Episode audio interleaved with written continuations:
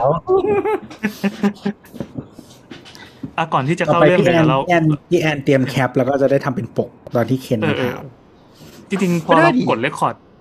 เวลากด record มันก็อัดวิดีโอด้วยใช่ป่ะใช่ใช่เออเดี๋ยวไป trim เอาช่วงเนี้ยเรามาต่อกันหนึ่งร้อยไม่ EP เอาเดี๋ยวตัวจะยังไม่ลบนะให้พี่แอนไปเอามาก่อน ไม่คือคือความคือความเลวร้ายของมันคือ มันจะหาวแบบบวกลบสิบวินี่หรอกวะ คือบางทีเราคิดว่าเรารอดแล้วมันก็ตามมา หรือตะกี้ก็คือมาอย่างไวเลย อุตส่าห์แบบแต่เมื่อกี้โฟสคือไม่ได้นึกถึงใช่ไหมว่าจะต้องอั้นหรืออะไรเงี้ย มันหักกำลังเองมอง เออกำลังมองมองจอไอ้นี่อยู่จอ YouTube อยู่ไม่เหี้ยมากเลยอย่างนี้ก่อนที่เราจะเข้าเรื่องอ่าเมื่อกี้ก่อนที่จะอัดเราก็มีการเมาส์มอยอะไรกันไปแล้ว เราเลยรู้สึกว่าควรจะเก็บคลิปอัดไอ้พวกความรู้สึกพวกเนี้ยมันสดดีงั้นเดี๋ยวใช่ใช่ใช่คุยกันก่อนที่จะอัดละกันก่อนจะเข้าสาระ ถ้าเกิดว่าใครอยากได้สาระว่า งานมันคืออะไรมันมีเหมือนอะไรมันมีอะไรบ้าง ก็ฟังไปตามลำดับแล้วกันเอาเมาส์ก่อนยังไงยังไง คือทั้งสองคนนี้ไม่มีใครได้ดูสดเลยสามคนดิเราเราด้วย เออเมื่อเมื่อคืนเมื่อเมื่อวานเราอยู่เชียงใหม่เมื่อคืนคือคือเราตอนแรกว่ากะจะดูก็คือเราพูดไปตอนที่แล้วเนาะเอ๊ะว่าทำไมเป็นงานบ่ายก็คือมันไปดึงคาล endar ของงาน State of the Union คือ State of the Union มันจะเป็นงานเอ่อเกี่ยวกับเดฟโดยตรงอะไรอย่างเงี้ย แต่ว่าสำหรับคนทั่วไปเนี่ยมันเป็น keynote ก็คือจัดตอนเช้า แต่ว่าวันนะมันเพี้ยนจริงๆ เพราะว่าปกติมันจะจัดวันอังคารแล้วเป็นเข้าพุธใช่ไหมปีนี้เป็นอันเข้าอังคาร แล้วก็ปีเนี้ยสื่อไทยโดนเชิญไปหลายคนเหมือนกัน เท่าที่เห็นก็มีเอ่อคุณสปินนายขาประจำที่ได้ไปมาสองสามปีแล้ว แต่ปีนี้เห็นว่าเอ่อเพจอะไรนะไอมดอะอืม ก็ได้ไปด้วย ก็ไปโผล่ที่งานด้วย ก็เลยแบบเอ๊ะมีสื่อใครที่เชิญไปอีกหรือเปล่าวะก็ไม่รู้เหมือนกัน แต่ก็ ก็น่าประทับใจที่ที่ที่ก็คือเขาก็ดูแบบเชิญสื่อจากหลายประเทศทั่วโลกอะไรไปมากขึ้นอย่างนี้ยนะ ซึ่งงานเนี้ยที่ไปก็แบบ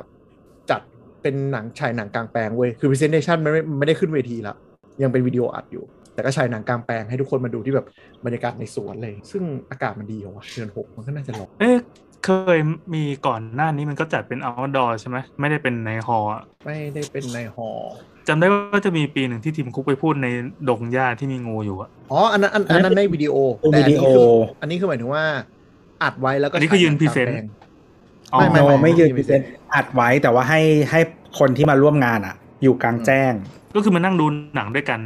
กลางวันใช่ใช่ใช่บินอะบิแล้วนมีจากทั่วโลมีกคนมามาดูหนังคลิปเดียวกันกับที่เราได้ดู ไม่หลังหลังจากนั้นเขามี hands on อ่าใช่อ๋ออ๋อไม่โอเคแต่ยังดียังดี ไม่เหมือนที่เราเคยพูดไงแต่ WWDC มันไม่ใช่แค่งาน 2 ชั่วโมงแล้วแยกย้าย มันก็จะได้จับอ่า product แล้วก็ได้ test ตัวเอ่อ develop developer beta ตามตัวที่เปิด แล้วก็อืม ได้เจอ dev ได้แลกเปลี่ยนกัน อะไรอย่างเงี้ยได้ feedback กับทีม พัฒนาซอฟต์แวร์ของ Apple ที่ product ของ Apple นู่นนั่นด้วย คือมันเป็น conference ซึ่งพวกนั้นก็เป็นโหมดของ conference เนี่ยแต่ว่าคนที่ใช่ ต้องตั้งใจไปทำทำข่าวป๊อป ข่าวกระแสเนี่ยก็คือไอ้ตัวนี้คือเราจะเปรียบเทียบกับกับกับอีกฝั่งหนึ่งไงอย่างอย่างเวอร์ชันของซัมซุงเวลามันเปิดตัวเรือธงทีมันก็จะทำอย่างเงี้ยทุกคนมานั่งดูหนังกัน แต่ว่าทำทั่วโลกแล้วก็กระจายกันทุกคนก็พอดูจบปั๊บเขาก็อะทำเป็นเตรียมเตรียมๆอะอะหันไปมองนะคะ ข้างหลังแล้วก็เปิดม่านปรืบแล้วก็มีเครื่องจริงให้ดูอยู่เออก็ทำแบบนี้ทั่วโลกเออแต่อันนี้คือเขาเอาคนทั่วโลกบินไปที่นั่นแทนใช่ปกติ Apple มันจะเป็นที่เดียวไง มันจะไม่ได้เอา Product ไปไปรวมแบบที่ที่ที่ซัมซุงทำอะไรอย่างเงี้ย ก็มองมองว่าอืมพวกสื่อก็ได้ไปเที่ยวในตัวเลยไปอเมริกาอย่างสองคนนั้นก็คงเดี๋ยวได้คอนเทนต์อะไรมาอย่างอื่นนอกจาก Apple ด้วยอืมอืมแต่ถ้าคุณเป็นสื่อแบบ US base อยู่แล้วอะไรอย่างเงี้ยก็จะแบบก็แค่มา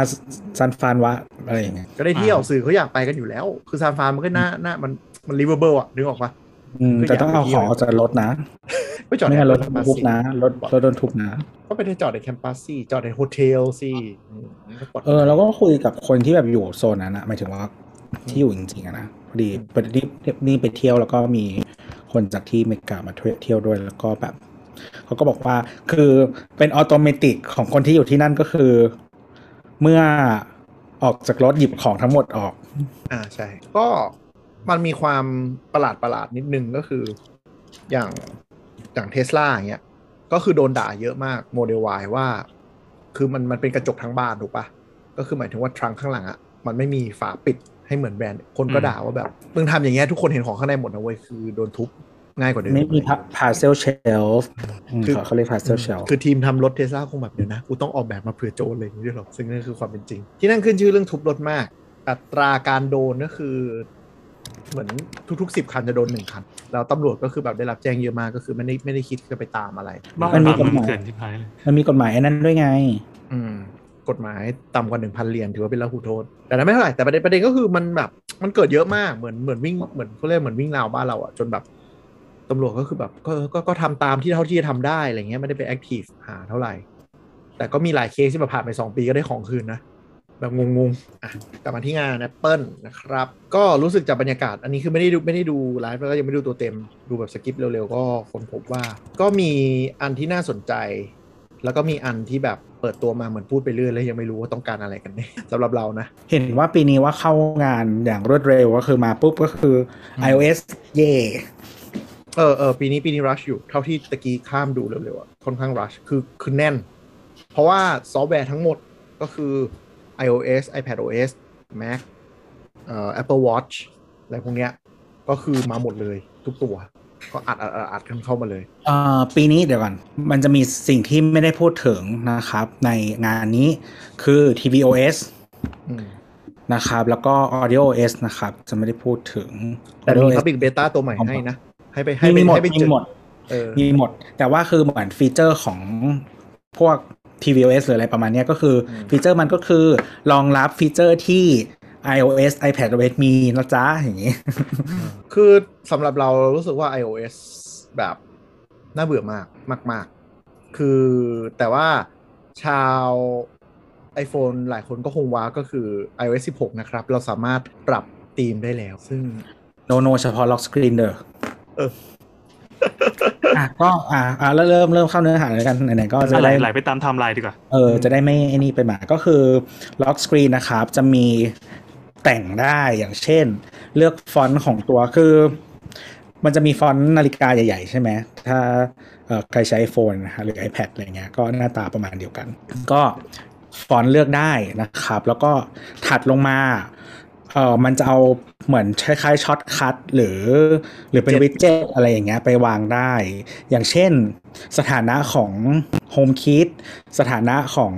เอ่อ fitness health อะไรพวกเนี้ยไปใส่ใส่ได้เลือก customize เองได้นะครับ แล้วก็แล้วเข้าใจว่ามันมี feature คล้ายๆ Apple Watch ใช่ปะที่ ถ้าถ่ายรูปเป็น Portrait มาแล้ว มันจะแยก layer ให้ทำให้เหมือน magazine อะที่ตัวหนังสือจะไปอยู่ข้างหลังหน้าอืมปก magazine อะคือมันจะเลือก subject ในภาพที่มาใช้บังตัวอักษรได้ ใช่ใช่ใช่ใช่ประมาณนั้น ประมาณซึ่งนั้นซึ่งมันคือ Android 10 ปีที่แล้ว อย่าพูด เอ้ยเวลามีฟีเจอร์ใหม่แบบนี้เราจะรู้สึกเออยินดีด้วยกับชาว iOS นะ จะได้รู้ว่าการการคัสตอมมันเป็นอย่างนี้เว้ยอ๋อแล้วมันไอ้นี่ได้มันมันสามารถเหมือนมันเวียนภาพได้ ก็ Android เมื่ออ่า10ปีที่แล้ว ไม่ไม่รู้ไม่เคยใช้ แต่แต่พวกพวกนี้เราจะไม่หัวเราะเรารู้สึกว่าเฮ้ยแม่งทำได้เหมือนกับที่ Android ทำแล้วดังนั้น ข้อดีของ Android มันจะหายไปอีกหนึ่งข้อ อ่าอ่าอ่าแล้เราวเราพอไม่เราทำหัวล้อได้ตรงอะไม่ไม่เราหัวล้อตรงที่เราไม่ได้หัวล้อตรงฟีเจอร์เลยเราหัวคือคือถ้าคุณดู presentation Apple บ่อยอะคุณจะขำในอ่าความพราวของมันอะอ๋อครับคือทุกอย่างมันจะใช่ขายอย่างแบบยิ่งใหญ่และพราวมาก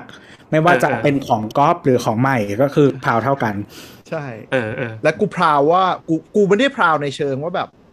ก็ได้เปิดตัวเงียบๆอะไรเงี้ยกูพราวว่าแบบเหมือนกูคิดค้นอะ เหมือนกูแบบเออฉันทำมาดีเออโอเคสวยงามกำคิดมาเยอะอะไรอย่างนี้ เข้าใจละเออเออเอาโอเค มันอันนี้มันเป็นความหน้าหมั่นไส้ที่เห็นทุกครั้งก็แบบมึงดูดตีนอะไรขนาดนี้วะเนี่ยใช่ใช่ใช่ no no แต่มันทำให้คนที่ดูอะ สมมติว่าคุณเป็นคนเป็น user ที่ไม่ได้เป็น power แบบไม่ได้ใช้หลายอย่างอะ คุณก็จะรู้สึกว่าแบบ อืมใช่นี่ใช่คือมันจำไม่ได้ตัวเลขอะไรไม่ได้มันเคยมี research ว่าแบบ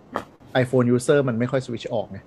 มันก็จะใช้ต่อไปเรื่อยๆ แล้วก็กลายเป็นว่าเออกูมี feature add มันดูดีดูดีอะไรอย่างเงี้ยทำได้แล้วอะไรเงี้ยแต่อย่างตอนงาน Google ที่ที่เราเพิ่ง cover ไปเมื่อไม่กี่ปีก่อนอะอ่าเขาก็จะไปเร็วๆนะ เวลาไอ feature กรอบเขาอะเขาก็จะไป เออเออนึกออกปะคือเจ้าอื่นอะทั้งซัมซุงอายทั้งๆปะกูเกิลอะมันจะมีความไอไอเออเออใช่ใช่ใช่ใช่ใช่มันจะประมาณว่า เออ กูทำได้แล้วนะ เราทำได้ตรงนี้นะ ได้งี้นะ ได้งี้นะแล้วค่อยไปโม้อันที่แบบกู innovate จริงๆอะแต่ Apple คืออะไรที่กู Samsung มันก๊อปอะ กูกูกูกูก็โม้ซัมซุงไม่นับซัมซุงไม่อาย เพราะว่าเดี๋ยวเดี๋ยวก็ด่าแล้วค่อยก๊อปอะไรก็ไม่รู้แม่งเออเออเออเป็นบริษัทที่การตลาดเหมือนไม่คุยกันอะอืมอืมอืมแล้วเหมือนแบบสมมติว่าอะคือคนที่ออเมย่ริกานี้พูดนี้คนที่เกาหลีกูพูดอีกแบบนึงอะไรก็ไม่รู้แม่งอ้าวก็ดี อันนี้ก็ดี ก็มีมีแบบโฟกัสกลุ่มเรียบร้อย เราจะรู้สึกว่าก็ก็พูดหลายทีแล้วว่าเวลา Apple มันเปิดตัวอะไรขึ้นมา แล้วมันถือว่ามันจะคราฟให้กับผลิตภัณฑ์ของมันเอง ซึ่งมันควบคุมทุกอย่างได้เองอืมดังนั้น ของ Apple น่ะที่มันต่างจากของ Android ตรงที่ว่ามันคิดว่าของมันอร่อยแล้ว แต่ของ Android คือทำก๋วยเตี๋ยวมามึงไปปรุงตามใจชอบอะปัจจุบันเนี้ยของมันอร่อยแล้วมันก็ปรุงให้ถูกจริตคนได้ด้วย ในในกรอบเท่าที่มันกำกับมา คือกูมีเครื่องปรุงให้จำกัดอะไรเงี้ย แสดงว่ามันก็ยิ่งดีมันยิ่งยิ่งโอเค คือเราในฐานะที่เป็นเป็นแอนตี้แฟนของ iPhone มากๆ เรารู้สึกว่าเออยินดีด้วยจริงคือผมว่าความฮาของของของสองเจ้าเนี้ยคือมันกำลังวิ่งเข้าหากันเว้ย ใช่ๆจริงวิ่งมานานแล้วนะ เออ คือมันไม่ไม่ไม่แต่มันคือแต่มันใกล้ใกล้กันกว่าเดิมใช่มากห้าห้าปีที่ผ่านมาเนี้ยคือวิ่งเข้าหากันก็คือ Android เริ่มรู้ตัวว่าเฮียกูไม่เสถียรเลยกูควรทำอะไรให้มันแบบ simple และ optimize มากขึ้นเราว่ามันไม่ใช่ Apple คำว่าไม่เสถียรแต่ว่ามันทำให้ expectation ของคนอะ มันไม่ สมมติว่าเรามีเรา expect แบบนี้เพราะว่าเราซื้อโปรดักต่างกัน แล้วมันไม่ได้ตามที่เราต้องการไม่ได้ตามที่เราคาดไว้อะอืม เออเออประมาณไม่เราว่าเราว่า Android มันแบบมัน feature rich มานานแล้วมันเริ่มคิดว่าแบบมันมันเริ่มล้นจนแบบ clutter อะต้องมาทำความสะอาดบ้านบ้าง ส่วน Apple ก็คือแบบเออบ้านกูสะอาดมากแต่ไม่มีอะไรเลยกูเริ่มแต่งบ้านบ้างดีกว่า มินมอจัด แล้วแล้วก็เริ่มวิ่งเข้าหากันอะคือตอนเนี้ยคือเมนู setting Apple อะลกมากนะตอนเนี้ยคือเหมือนเคยด่า Android ไว้สมัยก่อนยังไง ตอนนี้คือลกอย่างนั้นเลยแบบกูต้องเริ่มงมแล้วว่ากูต้องอ๋อเหรอแสดงว่าไปตรงไหนต่ออาจจะมี revamp เร็วๆนี้มั้งแต่เราว่ายังง่ายกว่าซัมซุงนะ รู้สึกว่าเออเออแต่ซัมซุงอันใหม่อะดีแล้ว แต่ใช่ใช่เดิมอะเหมือนเหมือนเดิมก่อนนั่นเนี้ยเหมือนทุกเวอร์ชันอะแม่งจะย้ายเมนูไว้ของซัมซุงซัมซุงเราว่า One UI 4โอเค คือคลีนขึ้นเยอะมากเราเออทำอันปัจจุบันอะค่อนข้างดีขึ้นแล้ว แต่สมัยก่อนคือแบบงงมากก็คืออะอไอ้นี่กลับกลับมา ก็ไอ้หน้าจอเนี่ยนะครับมันเอ่อจริง ๆอะมันมีฟิตไอไอเลือกภาพเลือกอะไรประมาณเนี้ยเหมือน WatchOS เลยอันเก่าอะอืม ที่แบบเลือกมันจะเลือกฟอนต์ได้อยู่แล้วนะ WatchOS อะแบบที่ปรับหน้าจอนาฬิกา แล้วไอเอา layer ภาพอะที่เอามาซ้อนอย่างเงี้ยก็ WatchOS นั่นแหละอืมเดะใช่ใช่ๆนะฮะ แล้วก็ที่สำคัญนะครับ อันนี้ที่เขาไม่ได้พูดในงาน เฉพาะ iPhone นะฮะ iPad ใช้ไม่ได้ คืออ๋ออันเนี้ยแต่เหรงอหน้าจแปลว่าหน้าจอล็อกอะอ๋อไอแพดยังทำไม่เสร็จไอแพดยังทำไม่เสร็จเออแต่งหน้าจอล็อกเนี่ยมีเฉพาะ iPhone นะจ๊ะ iPad ไม่มีนะจ๊ะ ไอแพดจะตามมาไว้เป็นฟีเจอร์รุ่นหน้า เวลาไว้ปีหน้าไม่ไม่มีอะไรจะทำก็นี่ไงมา WatchOS ก่อนแล้วค่อยมา iPhone แล้วเดี๋ยวค่อยไป iPad อ่าแล้วมันจะเป็นไปได้ไหมว่า iPad มันจะพัฒนาไปอีกทางหนึ่งเดี๋ยวเดี๋ยวอะพอเราพูดเรื่อง i- iPad เดี๋ยว OS ฟังน่าเรื่จะองได้ลงรายละเอียดใช่เออใช่คือคือ iPad OS ไม่จำเป็นต้องไปในโซนเดียวกับ iOS อะ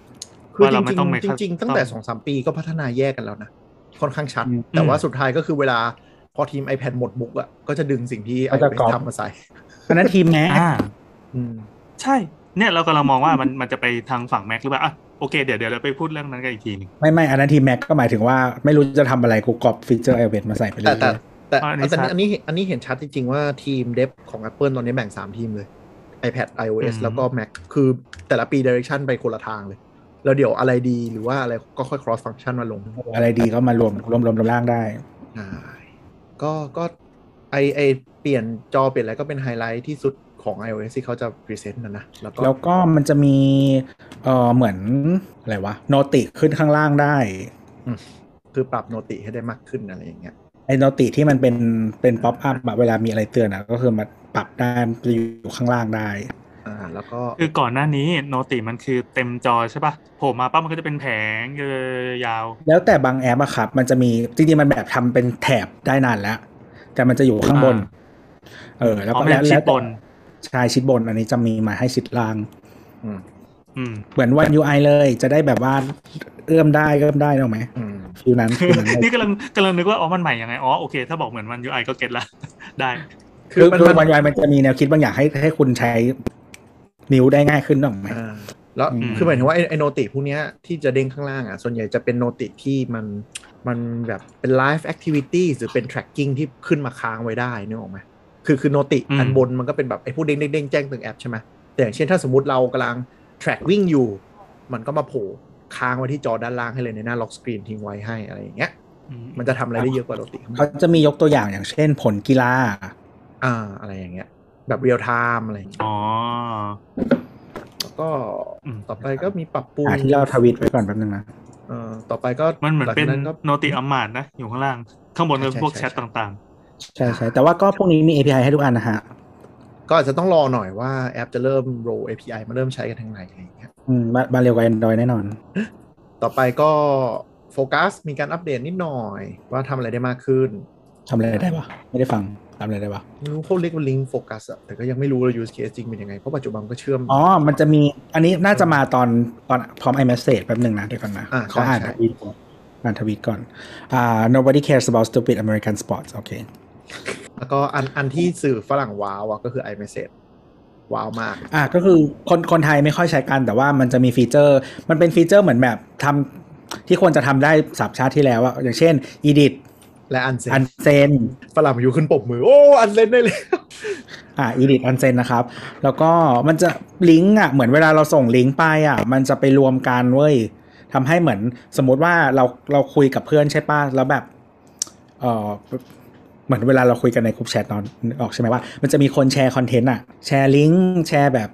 อะไรทวีตแชร์ TikTok แชร์ที่อะไรนะนึกออกไหมแชร์แชร์แชร์แล้วบางทีสมมติว่าเฮ้ยเราทำงานอยู่แล้วไม่มีเวลามาไล่กดดู มันก็จะไปรวมไปกองรวมกัน เวลาเราไปใช้อะแบบที่เคนพูดเมื่อกี้เรื่องลิงก์อะมันก็จะเหมือนไว้ให้เรากดมาดูทีหลังได้ แล้วก็คือข้อดีของ iMessage ที่มันดีกว่าแอปแชทอื่นคือเนื่องจาก Apple มันทำเองปะเพราะฉะนั้นถ้าแอปอะไรที่มันใช้ API กับ iOS อะแล้วมันเปิดตรงเนี้ย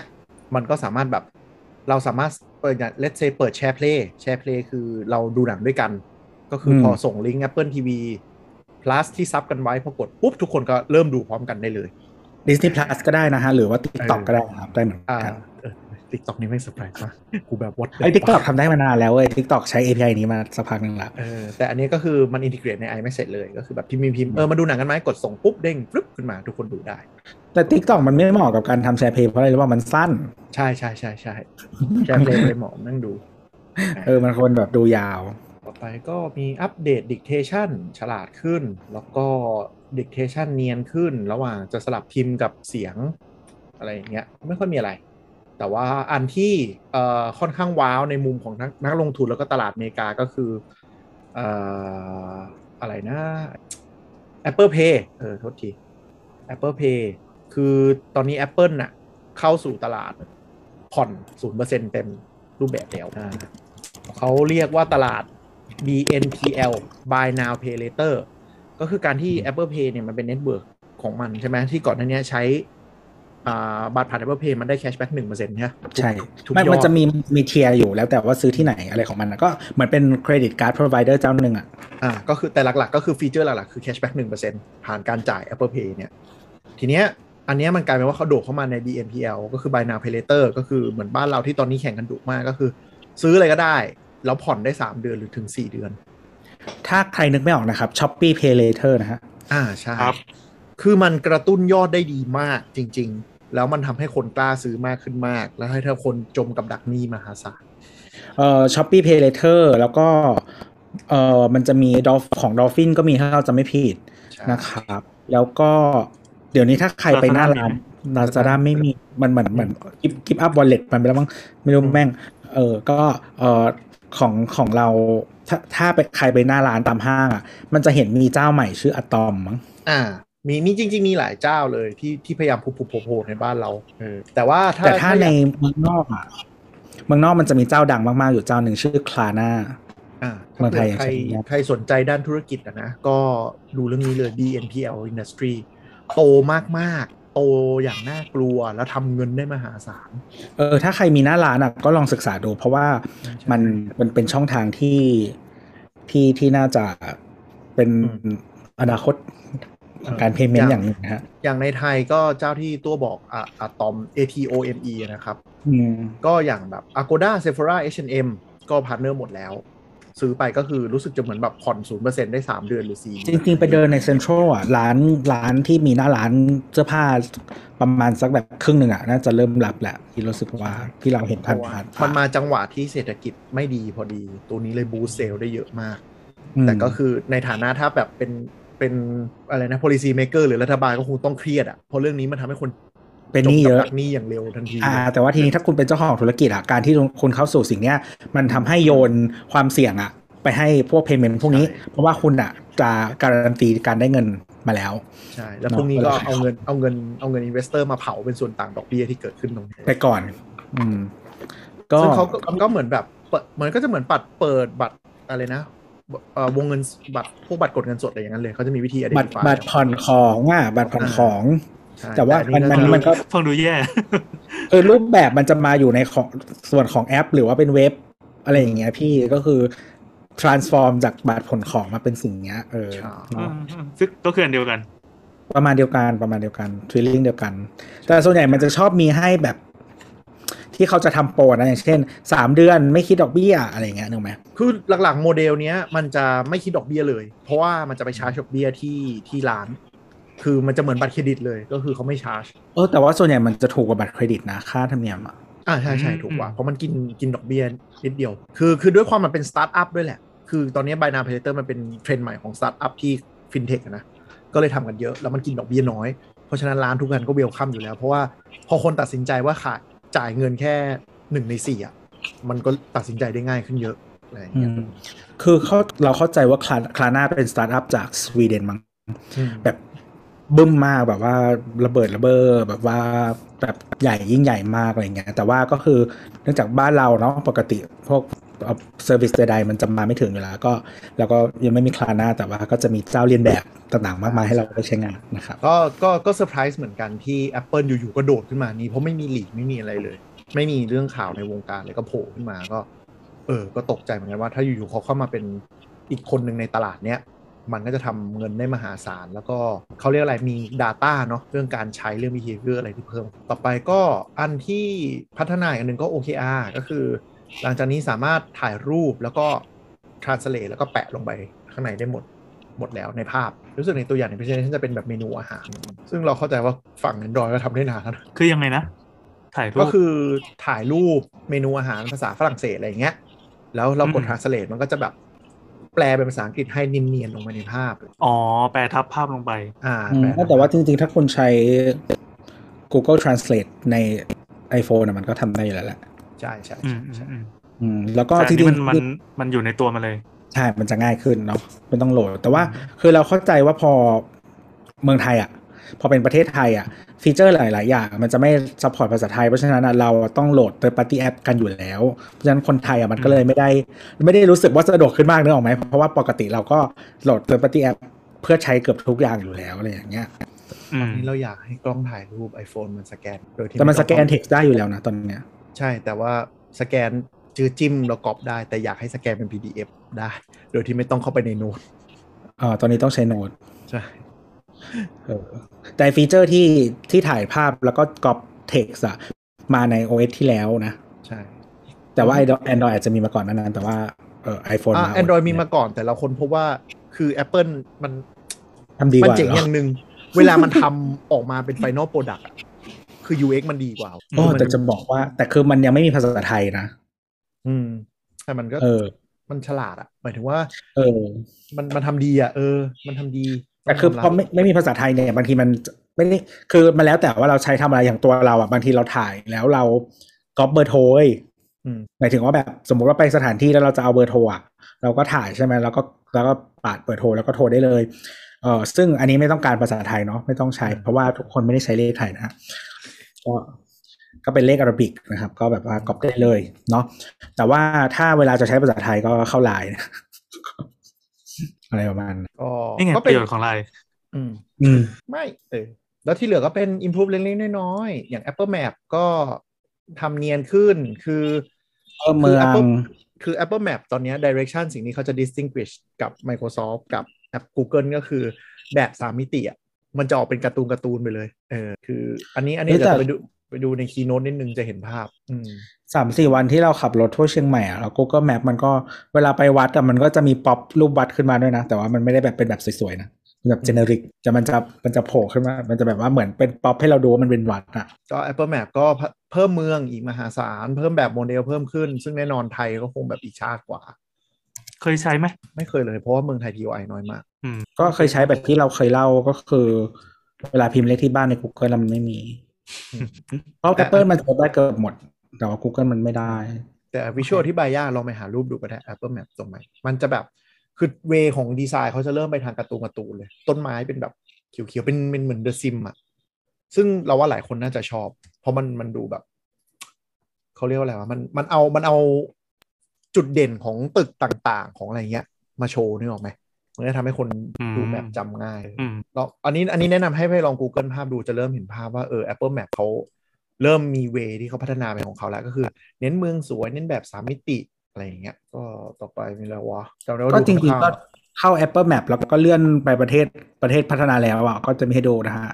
เออก็เหมือนเป็นเครื่องมือไว้ดูว่าประเทศไหนพัฒนาแล้วนั่นแหละอ เมริกาอเมริกาเป็นครับก็ไม่มีอะไรเขานะเขาเขา announce เพิ่มมีปารีสแล้วก็แบบพวกแคนาดานิวซีแลนด์อะไรประมาณมั้งทางนี้รู้สึก อืมอืมอืมเดี๋ยวนะเมืองที่พัฒนาที่เพิ่ม ก็ก็ยังเป็นประเทศโลกที่หนึ่งเป็นหลักอะครับ แต่เราแต่เราชอบดีไซน์ใหม่ หมายถึงว่า Apple Map เขาโชว์เรื่องการดีไซน์ว่า นอกจากคือถ้าคุณไม่ได้เปิดโหมดเนี้ยมันจะเป็นตึกแบนๆแต่พอเปิดปุ๊บก็จะเป็นแบบตึกการ์ตูนการ์ตูนหน่อยแล้วว่าสวย มีเพิ่มแอตแลนตาชิคาโกลาสเวกัสลอนดอนนิวยอร์ก bla bla bla bla แวนคูเวอร์วอชิงตันดีซี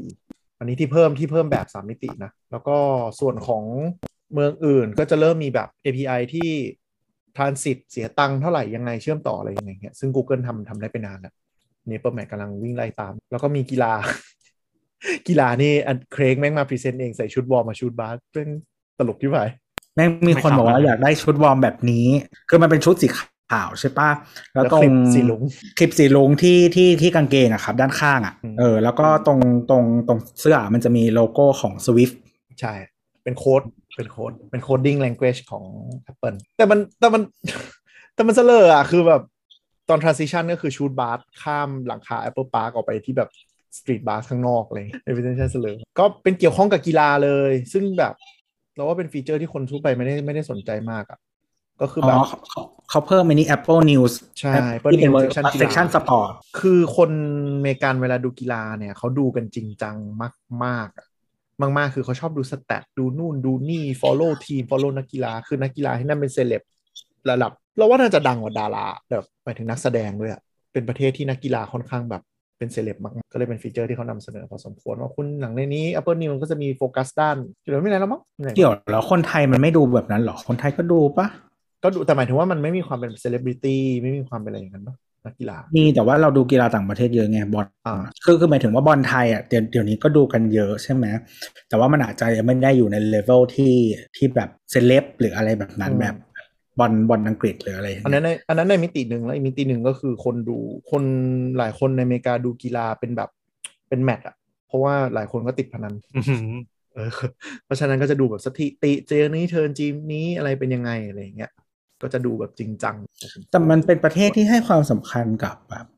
กีฬาแบบใช่มากมากใช่มากมากอะแบบคือคือถ้าใครดูหนัง แล้วมีฉากพวก high school อะไรอย่างเงี้ย เออก็ก็ส่วนตัวเรารู้สึกว่ามันไม่ได้เลเวลในหนังที่แบบขนาดนั้น แต่ว่าก็จริงๆ คนคน popular ก็คือที่เป็นนักกีฬาก็คือคน popular นะเออ แล้วก็แบบทุกคนก็สนใจกีฬาแล้วก็คือมันไม่ได้มีกีฬาเดียวนะ คือ American football อาจจะ popular สุด แต่มันก็ยังมีแบบฮอกฮอกกี้ Baseball บาสเกตบอลเออบาสบาสเออเบสบอล อะไรอย่างเงี้ย แล้วก็คือมันจะมีเราจำคำเรียกไม่ได้ เมืองที่มีทีมกีฬาครบทุกชนิดอะอืมเออ อะไรอย่างเงี้ย มันจะมีคำเรียกแล้วก็เหมือนแบบ มันจะเป็นมันเป็นสิ่งสำคัญของเมืองอะที่คุณแบบถ้าเมืองใหญ่ ๆ ต้องมีกีฬาครบอะไรอย่างเงี้ยอืมเออ คือคือเราว่ามันมันไม่ใช่แค่ตัวกีฬาอย่างเดียวคือ culture ในการดูกีฬาอะไรด้วยมันก็จะมีแบบsport bar ใช่ไหมมีร้านอาหารที่เน้นกีฬาโดยเฉพาะแล้วก็ industry ที่ข้างเคียงเกี่ยวกับกีฬาพวกสื่อพวกกู๊ดพวกอะไรเงี้ยเต็มไปหมดเลย คือเขาค่อนข้าง strong อะอเมริกาค่อนข้าง strong น่าจะพอๆกับอังกฤษเรื่องฟุตบอลอะไรอย่างเงี้ยเลยมั้งยุโรปไอ้ sport food bar บ้านเราก็มีแต่ว่าจะบ้านๆหน่อยพวก ที่เป็นบอลที่เป็นดูบอลแดกเบียร์ดูเอ่อหมูกระทะแล้วก็โปรเจคเตอร์ยิงบอลเนี่ยใช่ใช่เป็นเป็น match ไปนะฮะไม่แต่อเมริกามัน sport bar คือมันมีเป็นโซนแยกเลยเข้าใจนะคือคุณจะดูเบสบอลก็ไปโซนหนึ่งบาสก็ไปโซนหนึ่งอะไรอย่างนี้เลยแบบจริงจังอยู่ ไม่แต่ของเราคือป๊อปสุดมันคือบอลไงฟุตบอลไงอ่าใช่ใช่ใช่อืมต่อไปครัก็บเราว่าอันเนี้ยเป็นอันที่สำหรับเราเราว่าขโมย scene ก็คือ iOS iOS ก็จะมีหลักๆแค่นี้อ๋อจุดที่น่าสนใจ iOS 16 iPhone 6s กับ 7 อัปเดตไม่ได้แล้วนะครับ หลังจากที่ได้อัพมาเป็น10ปี ไม่ถึง10ปีหรอกกี่รุ่นวะ 6S ใช่ไหม 6S 7แล้วก็ SE ที่จะตัดไปนะฮะใน build นี้ก็เลยมีความเป็นไปได้ว่าที่ที่คน suspect เหมือนกันว่าเฮ้ย feature มันไม่ได้ดูมีอะไรเยอะทำไมถึงอัพไม่ได้ เป็นไปได้ว่า iOS 16 อาจจะมีการแก้ backbone อะไรบางอย่างด้วย นี่ก็ไม่รู้จะเป็นยังไงคือเวลาแต่โชอย่างว์ฟีเจอร์ก็ก็ส่วนหนึ่ง แต่ว่าไอ้ข้างหลังอืมบ้านที่ทำงานโดยวิศวกรก็เป็นอีกส่วนหนึ่ง ใช่ อาจจะเป็นไปได้อืมว่ามีการมีการทำอะไรที่ที่มากกว่าปกติอะไรเงี้ยเพราะส่วนใหญ่ Apple น่ะถ้า up ได้อะมันก็จะ up ให้อ่า iPhone 6s ได้ iOS 9 นะครับ ก็ 10 11 12 13 14 15 7ปีอะ7รุ่น แต่คือเรามีของที่มันฮาร์ดแวร์เก่าๆอยู่ก็จะบอกว่า คือถ้า run ปัจจุบันมันก็ช้าอะไรวะมันไม่ควรนะวะใช่ ก็เดี๋ยวต้องดูดูว่า Apple มันทำอะไรกับ iOS 16 หรือเปล่า เพราะว่า iOS 15 ก็ขึ้นชื่อเรื่อง bug เยอะพอสมควร ขนาดตัวเต็มคนก็ยังบ่นเออไม่ได้เข้าไม่ได้เข้าออฟฟิศ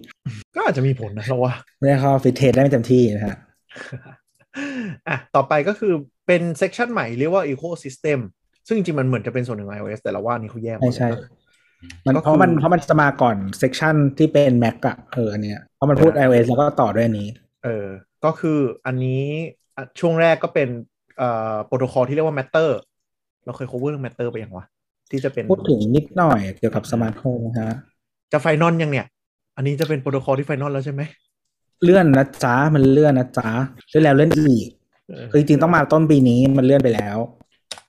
Matter ก็คือเร็วๆ ก็คือเป็นโปรโตคอลที่สมาร์ทโฮมทุกแบรนด์จะคุยด้วยกันได้แล้วหลังจากที่ก่อนหน้านี้พัฒนากันสเปซสปากันเป็นคนละที่คนละทางครับ ซึ่งมัน build on ซิกบีป่ะเอ่อ Zigbee and Bluetooth นะครับอืม ก็คือมันจะมีผลิตภัณฑ์ที่มันสามารถอัพไปใช้ เดี๋ยวก่อน มันมี Matter ใช่ไหม แล้วมันก็จะมี Wireless Protocol อีกอันหนึ่งชื่อ Thread ซึ่งมันจะมาพร้อมพร้อมๆกัน ซึ่ง Matter อาจจะรันบน Thread ก็ได้ หรือ Matter มันอาจจะรันบน Wi-Fi Zigbee Bluetooth อะไรก็ได้อ่าคือคือ Matter เนี่ยเกิดมาเพื่อว่าให้คนทำสมาร์ทโฮมไม่ต้องมานั่งปวดหัวว่ากูใช้อินฟราอะไรอะ แต่รู้เท่าว่า Matter compatible ก็คือใช้ได้ ก็จะมีเจ้าหลักสี่เจ้าก็คือ Apple HomeKit Google Home อืม Amazon Alexa แล้วก็ Samsung Smart Things อืมนะครับก็จะรองรับ Matter เพราะฉะนั้นถ้าซื้อของที่รับ Matter มันก็จะใช้แบบได้โหมดอะไรประมาณนั้น อันนี้เป็น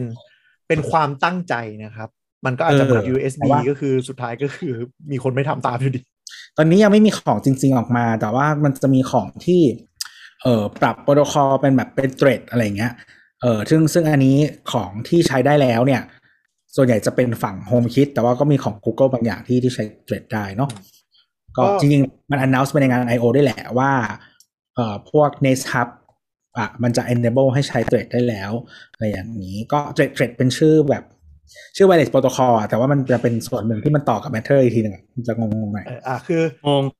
อะอันนี้คือเราเรารู้จัก Wi-Fi ถูกปะ เรารู้จักอ่าอ่าเซลูล่าก็คือ 5G 4G ถูกปะแล้วเรารู้จักบลูทูธอ่าใช่ไหมทีเนี้ยอ่ามันก็มี wireless signal band หนึ่งอะคือที่ไม่ที่ที่ต่างจากพวกเนี้ยมันเป็น low energy ยิ่งกว่าบลูทูธเขาก็เรียกตั้งว่าตัวเองเรียกชื่อตัวเองว่า thread อืมอืมอืมคือมันเป็นบลูทูธแบบใหม่อะพูดง่ายๆอะถ้าเอาเร็วๆนะ เป็นบลูทูธแบบอ่าใหม่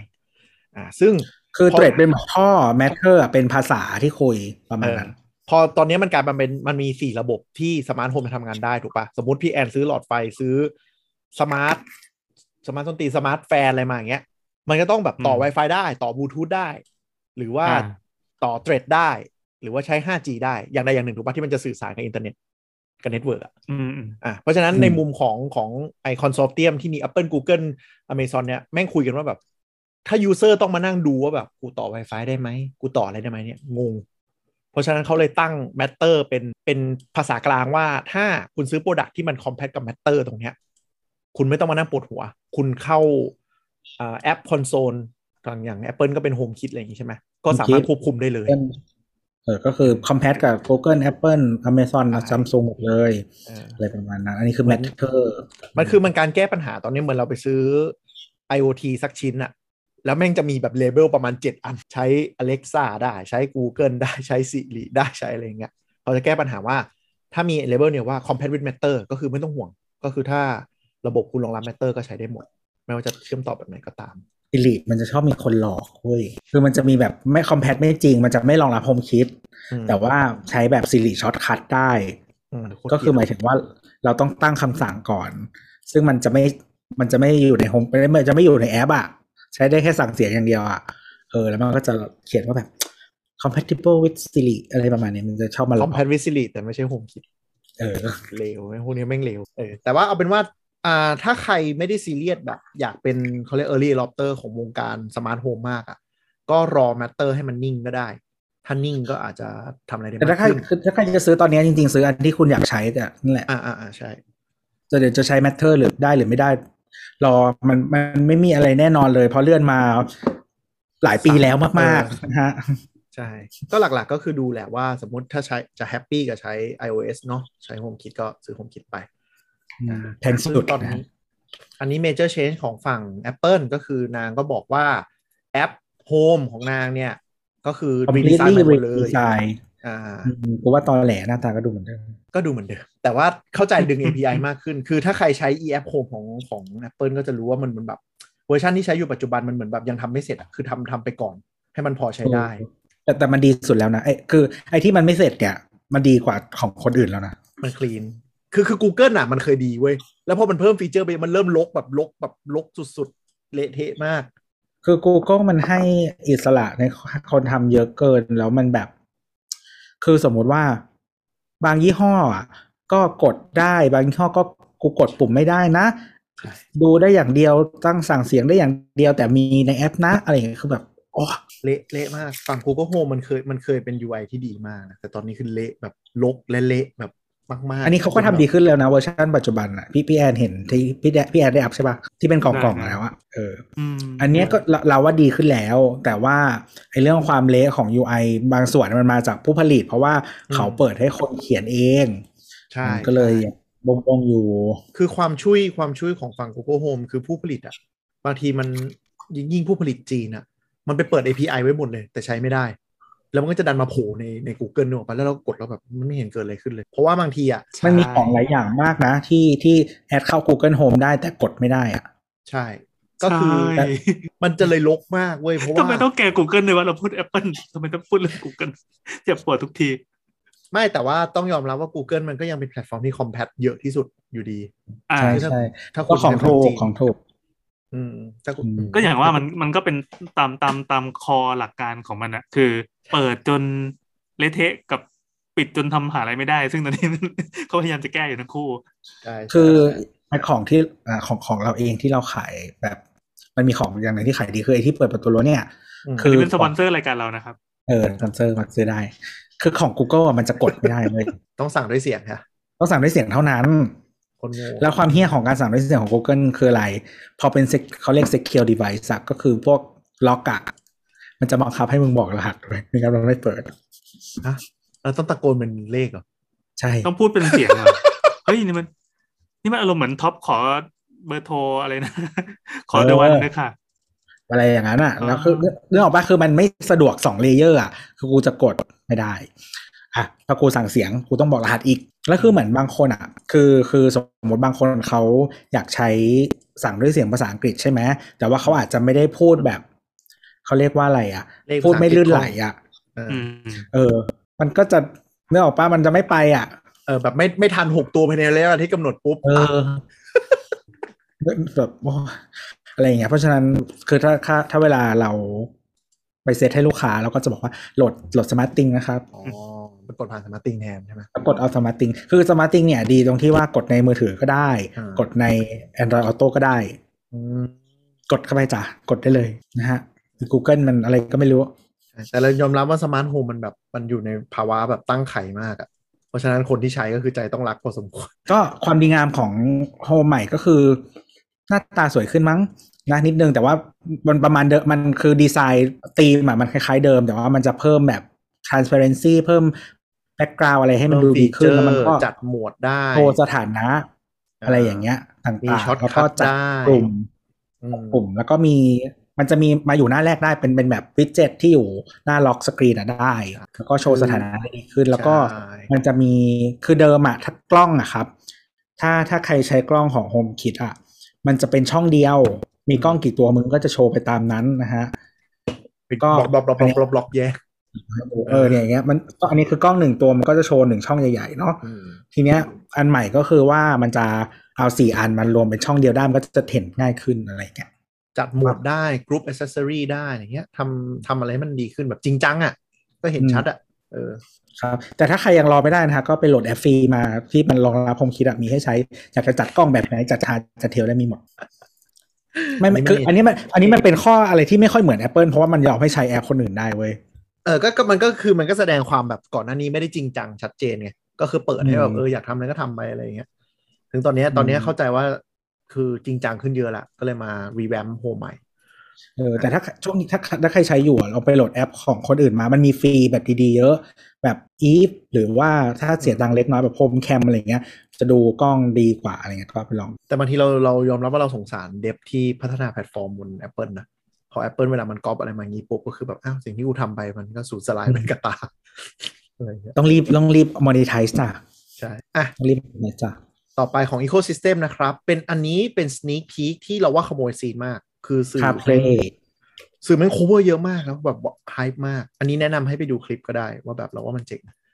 ที่สุดแล้วอะของงานนี้นะเอ้ยเดี๋ยวก่อนไปก่อนนะอืมอะไป CarPlay ก่อนก็ได้เดี๋ยวค่อยกลับมาเรื่องไอ้นี้ใหญ่เรื่องเซฟอันนี้คือจะพูดจะพูดเรื่องอะไรเตรียมง้างแล้วเตรียม Google ละอ่าไม่มันจะมีมันจะมี safety check กับ single sign เอ่อกับ sign in ที่มันทำทำงานทำร่วมกับ Microsoft และ Google อะอ๋อเหรอเออไม่รู้เราข้ามฟังข้ามๆไปเออเขาจะมีเหมือนแบบ sign in ด้วยปุ่ม device แล้วเป็น password passwordless อะไรประมาณเนี้ยเออก็คือใช้ก็คือใช้ biometric อะไรเงี้ยเหรอเออแล้วก็พยายามคือเราเราไม่ได้ตั้งใจฟังนะ แต่ประมาณว่า อันเนี้ยมันเป็นข่าวมานานแล้ว อันนี้เป็นข่าวมานานละ แล้วก็มันเป็นเขาบอกว่าเป็น shared vision ของทางทาง Apple Microsoft แล้วก็ Google ทำด้วยกัน ว่าอนาคตเราจะเลิกใช้ passwordเอาจริงๆมันมันโอเคมากเลย มันเป็นโลกโลกยุคไร้ password อะอืม Google Apple Microsoft สามสามเจ้ามั้งที่ก็เหมือนมา เรามาจับมือกันเถอะ พัฒนาไอตัว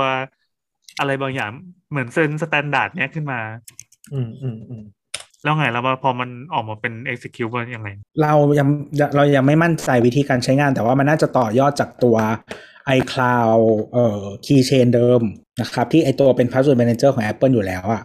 อืมก็จะใช้กันนั้นต่อได้เลย แล้วก็เออก็มันจะ compare กับ product ของ Microsoft และ Google อืมอืมซึ่งก็คือเดี๋ยวเดี๋ยวถ้าถ้าฝั่งพวกนั้นนะเขาประกาศ announce product เป็นชิ้นเป็นอันหรืออะไรอย่างเงี้ย มันก็น่าจะต่อกันได้เลย มันเป็นโปรโตคอลกลาง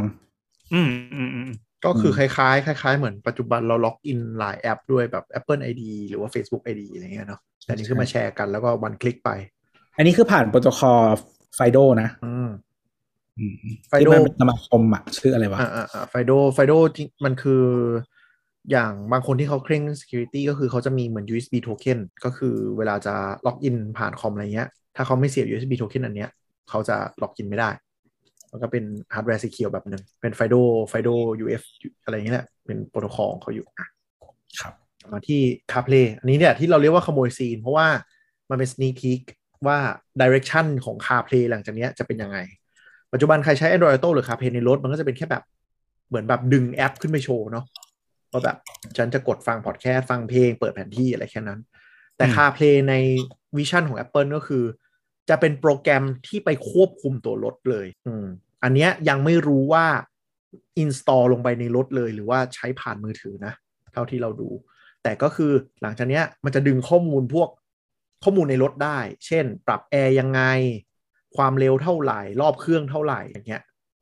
ขึ้นมาใน dashboard ของ Apple CarPlay ด้วย อันนี้อ๋อส่วนตัวแนะนำเดี๋ยวให้เราดูเราเราวิดีโอเข้าใจถูกไหมว่าก่อนหน้านี้ มันเหมือนเอาจอของรถมาเป็นแค่อีกจอหนึ่งที่เอาไว้เหมือน cast มือถือขึ้นไป ใช่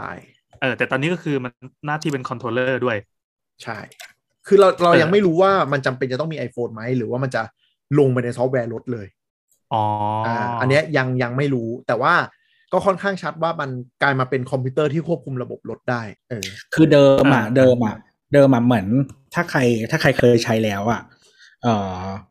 สมมติว่ามันมันเป็นซอฟต์แวร์รถใช่ไหมครับ หน้าจออะอืมทีเนี้ยอืมพอกดไปด้วยที่ CarPlay อะมันจะเป็นเหมือนไปอีกแอปหนึ่งมันเป็นเหมือนแค่หนึ่งอ่าแอป ใช่ อืม เออ แต่ว่าอันเนี้ยมันจะเหมือนแบบผสมผสานกับระบบของรถอ่าก็คือที่มันจะดึงสแตทใดๆออกมาใช่หรือว่า หรือว่าดึงระบบแอร์ดึงระบบอะไรขึ้นมาอยู่ในนอหน้าจอเดียวกันอ่าอืมอืมก็คือดูรอบเครื่องซึ่ดูงความเร็วรถดูปริมาณน้ำมัน ดูความร้อนอ่าเครื่อง อะไรเงี้ยได้เลยที่เขาโชว์ก็นะปีหน้าปีหน้าเวลามันเปิดตัวรถขึ้นมาเนี่ย มันจะเปลี่ยนชื่อเป็น Car OS อันนี้เป็นไปได้ อันนี้เป็นไปได้เออเพราะว่าได้มันได้อันนี้มันเป็นส n น a k พี k เลยก็คืออย่างเร็วคือปลายปีหน้า ซึ่งอ่าปลายปีหน้าเนี่ย อาจจะเปิดตัวร่วมกับบริษัทรถที่ partner เออคือคือแล้วว่าถ้าเป็นภาษาบริษัทรถอะเวลาบอกเวลามันคือแค่เปิดตัวมันไม่ใช่ขาย ใช่ เพราะฉะนั้นปลายปีหน้า end of 2023 ที่เปิดตัวเนี่ย บริษัทรถก็อาจจะเปิดตัว แล้วเป็น car model 2024 ก็คือเริ่มเริ่มขายประมาณต้นปี24เพราะฉะนั้นไม่ต้องรีบเลย รออย่างน้อยอะสองปีโอ้เดี๋ยวนี้ก็เร็วมากแล้วนะอ่าซึ่งซึ่ง part อ่า partner partner เขาก็ยี่ห้อมีพวกยี่ห้อที่ที่รถที่มีในไทยนะครับ อ่า ยี่ห้อที่ Volvo บอกมารถที่มีในไทยคือ Volvo Mercedes-Benz Honda แล้วก็นิสสันอ่าอืมใช่ Audi Audi Audi Audi เออ Audi ใจร้ายว่ะเออแต่เออ แต่ว่าเครือ VW อะเวลามามันจะไม่มาทุกอันนะ มันจะมาแบบ กูอยากมาก็มากูไม่อยากใช่มาก็ไม่ใช่ใช่อะไรอย่างก็เงี้ยต้องเพราะว่าดูอันนี้อันนี้ไม่มี VW แต่ว่าอย่างเครือเครือนิสสันนะก็คือมาทั้ง Nissan Renault เนาะแต่ว่าบ้านเราไม่เรโนเนาะบ้านเราก็รอนิสสันละกัน แล้วก็แต่ว่าก็ถ้าญี่ปุ่นอีกเจ้าหนึ่งที่ที่ที่เข้าปัจจุบันน่าจะใช้ CarPlay ได้กับทุกรุ่นถ้าเป็นรุ่นใหม่ก็ Honda เนาะยกเว้นรุ่นถูกสุดเลยนะแล้วก็เออส่วนส่วนเจ้าที่ที่เออหลังๆ แบบว่ามันต่อได้อย่างดี love ๆกันก็ก็ Volvo น่าจะไม่มีปัญหาอะไรเนาะแล้วก็ MB นะครับ ส่วนที่น่าสนใจก็คือไม่มี BM ทั้งทางๆที่ทำไมอะเป็น partner เรื่องอ่า keyless entry เจ้าเดียวใช่อ่าก็เลยงงเออว่าเกิดอะไรขึ้นวะเพราะดีไซโนน์โนฟันไบบิวว่ามันไม่สวยเปล่า โอ้โห ของ BM อันใหม่ก็ไม่สวย คือคือคือ BM อะ BM ก่อนหน้าเนี้ยมันมีเปิดตัว iOS อะไรวะที่เป็นไว้แปด keyless อะไรนะ อ๋อ iOS ใช่ไหมเออ iOS คราวคราวก่อน14ประมาณสองสองครั้งที่แล้วเออ เออ ก็คือ keyless entry ก็คือมี iPhone สามารถปลดล็อกเข้าไปใน BM ได้เลยโดยไม่ต้องมีกุญแจอืมก็ใช้ wallet นั่นแหละ ใช้ wallet ออซึ่งเราก็ยังไม่เห็นเป็นชิ้นเป็นอันในบ้านเรานะ ไม่รู้มันมีเปล่าอืมอาจจะไม่มี ก็ก็มันมี BM กับ Apple แล้วก็พองาน I.O. ถัดมา ก็มี Google กับ Hyundai อืม แล้วก็เข้าใจว่าตอนหลัง Hyundai ก็ใช้กับ Apple ได้เหมือนกันบางรุ่น ทีนี้ก็คือพอเปิดตัวพาร์ n เนอร์มาตอนจบ CarPlay คือเอา BM คนก็เลยงงว่าอะเกิดอะไรขึ้นกับ BM ทะเลาะกันเหรอเพราะปกติจะเป็นแบบ partner เจ้าแรกเสมอที่ใช่ทำกับ Apple มาอะไรอย่างนี้ก็คือคราวนี้ก็เลยมีแค่ MB นะครับไม่มี BM ทีนี้ก็คืออยากอยากให้ไปหารูปดู search ว่า Apple CarPlay WWDC 2022ก็ได้มันก็จะมีรูปอันหนึ่งที่เป็น dashboard แบบยาวๆ แล้วก็มีจอเล็กตรงกลางเนี่ย มันก็มีสื่อบางเจ้าเก็งว่า เอ๊ะ หรือว่านี่คือดีไซน์ที่จะใช้เป็นโปรเจกต์ไททันหรือรถของ Apple หรือเปล่า ที่เรารายงานไปเรื่องอัปเดตข่าวเราพี่แล้วเนาะว่าเป็นโปรเจกต์ลุ่มๆดอนๆผู้บริหารอ่าหกเดือนออกตลอด ก็เลยไม่รู้ว่าอันเนี้ยอาจจะมาปล่อยมาเพื่อสยบข่าวเรื่องนี้หรือเปล่าว่า กูยังโฟกัสใน car industry นะโว้ยไม่ได้ทิ้ง แล้วก็ก็ค่อนข้างเป็นอะไรที่ขโมยซีน คนก็ตกใจแล้วก็เออดูแบบเจ๋งดีว่ะแต่ว่าพอมันเป็นส n น a k พีที่จะบอกว่าอย่างเร็วคือปลายปีหน้าปุ๊บ ทุกคนก็เลยแบบโอเค เดี๋ยวค่อยมา cover กันอีกทีแล้วกันอืมแต่มันทำไม่เห็นเห็นทิศทางไงคนที่จะแบบใช่เฮ้ยกูจะไปใช่หรือไม่ไปดีใช่ใช่อ่าใช่ครับใช่ผมแล้วก็คือมันก็ก็มีคนสเป c u l a t e แหละว่าแบบ อันนี้คือแนวทางของ Apple Car หรือเปล่า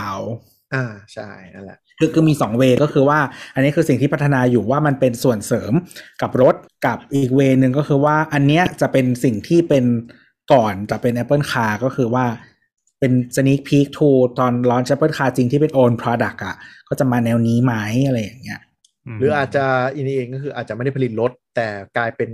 คนขายซอฟต์แวเป็นซัพพลายเออร์อะไรบางอย่างอ่าคือหมายถึงว่าอย่างอย่างถ้าเป็นเอ่อ Android Automotive ของฝั่ง Google ซึ่ง Google Google มันมีซอฟต์แวร์ในรถมาก่อนอะนะคือหมายถึงว่าไม่ต้องไม่ต้องเชื่อมกับมือถือ ก็คือใช้ Google Map ใช้แอปอะไรได้หมดเลย ก็คือหมายถึงว่ามันก็ แนวทางแบบ Android อะก็คือผู้ผลิตมีสเปคที่รันได้แล้วก็เอาไปลองรันดูถ้าใช้ได้ก็ใช้ไป แต่ Apple อะ อาจจะขายสมองกลเป็นเซตนึกออกปะมึงเอามึงอืม box เอา box นี้ไปเลยแล้วไปต่อถึงจะใช้ Apple Ecosystem ของกูได้อะไรอย่างเงี้ยอ๋อก็คือมีฮาร์ดแวร์ตัวหนึ่งใช่ เพราะเราเข้าใจใช่ว่า Apple คงไม่ยอมปล่อยให้ Open อะด้วยนิสัยเขาอ่าไม่ก็งั้นขายพร้อมนชิปไได้อะไรอย่างเงี้ยใช่ ขายพร้อมขนาดคใคอรมพิวเตอร์ใครอยากทำสาย Lightning ต้องซื้อชิป Apple เลย ก็เป็นไปได้ว่าเขาอาจจะขายพร้อมเขาเรียกว่าเอ่อขาคอมพิวเตอร์ไปทั้งเซตเลย แล้วก็คือแบบ มึงก็มึงก็ไปดีไซน์ภายในรถทั้งหมด แล้วก็เว้น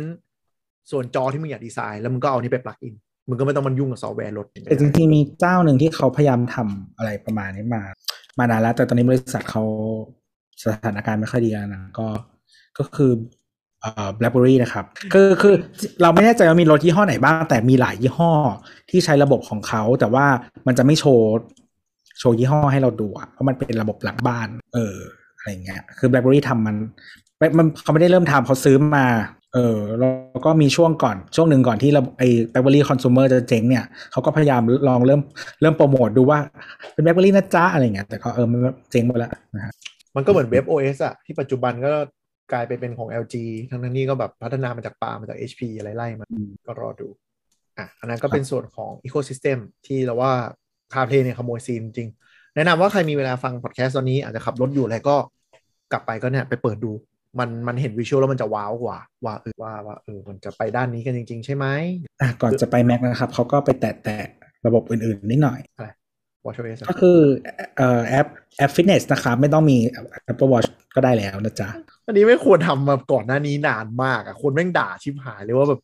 กูกูคือกูก็อยากเล่นฟิตเนสแล้วกูก็เล่นฟิตเนสบางอย่าง แค่แบบแค่ track อะไม่ยอมให้กูใช้ถ้ากูไม่มี Apple Watch เป็นหาอะไร จะไปใช้แอปอื่นเนี่ยไม่ได้โอ้ดิไม่มันส่งเมสเซจไปด่ากันไม่ได้ กูก็ฟิตไงกูก็ฟิตใช้ได้นะไอโฟนอะแล้วก็ แล้วก็ไม่มีอะไรมี watch face ใหม่ๆ ตามสไตล์แล้วก็เอ่ออันที่เจ๋งสำหรับเราก็คือ sleep tracking ก็คือหลังจากที่มี third party ทำกันมากมายแล้วตอนนี้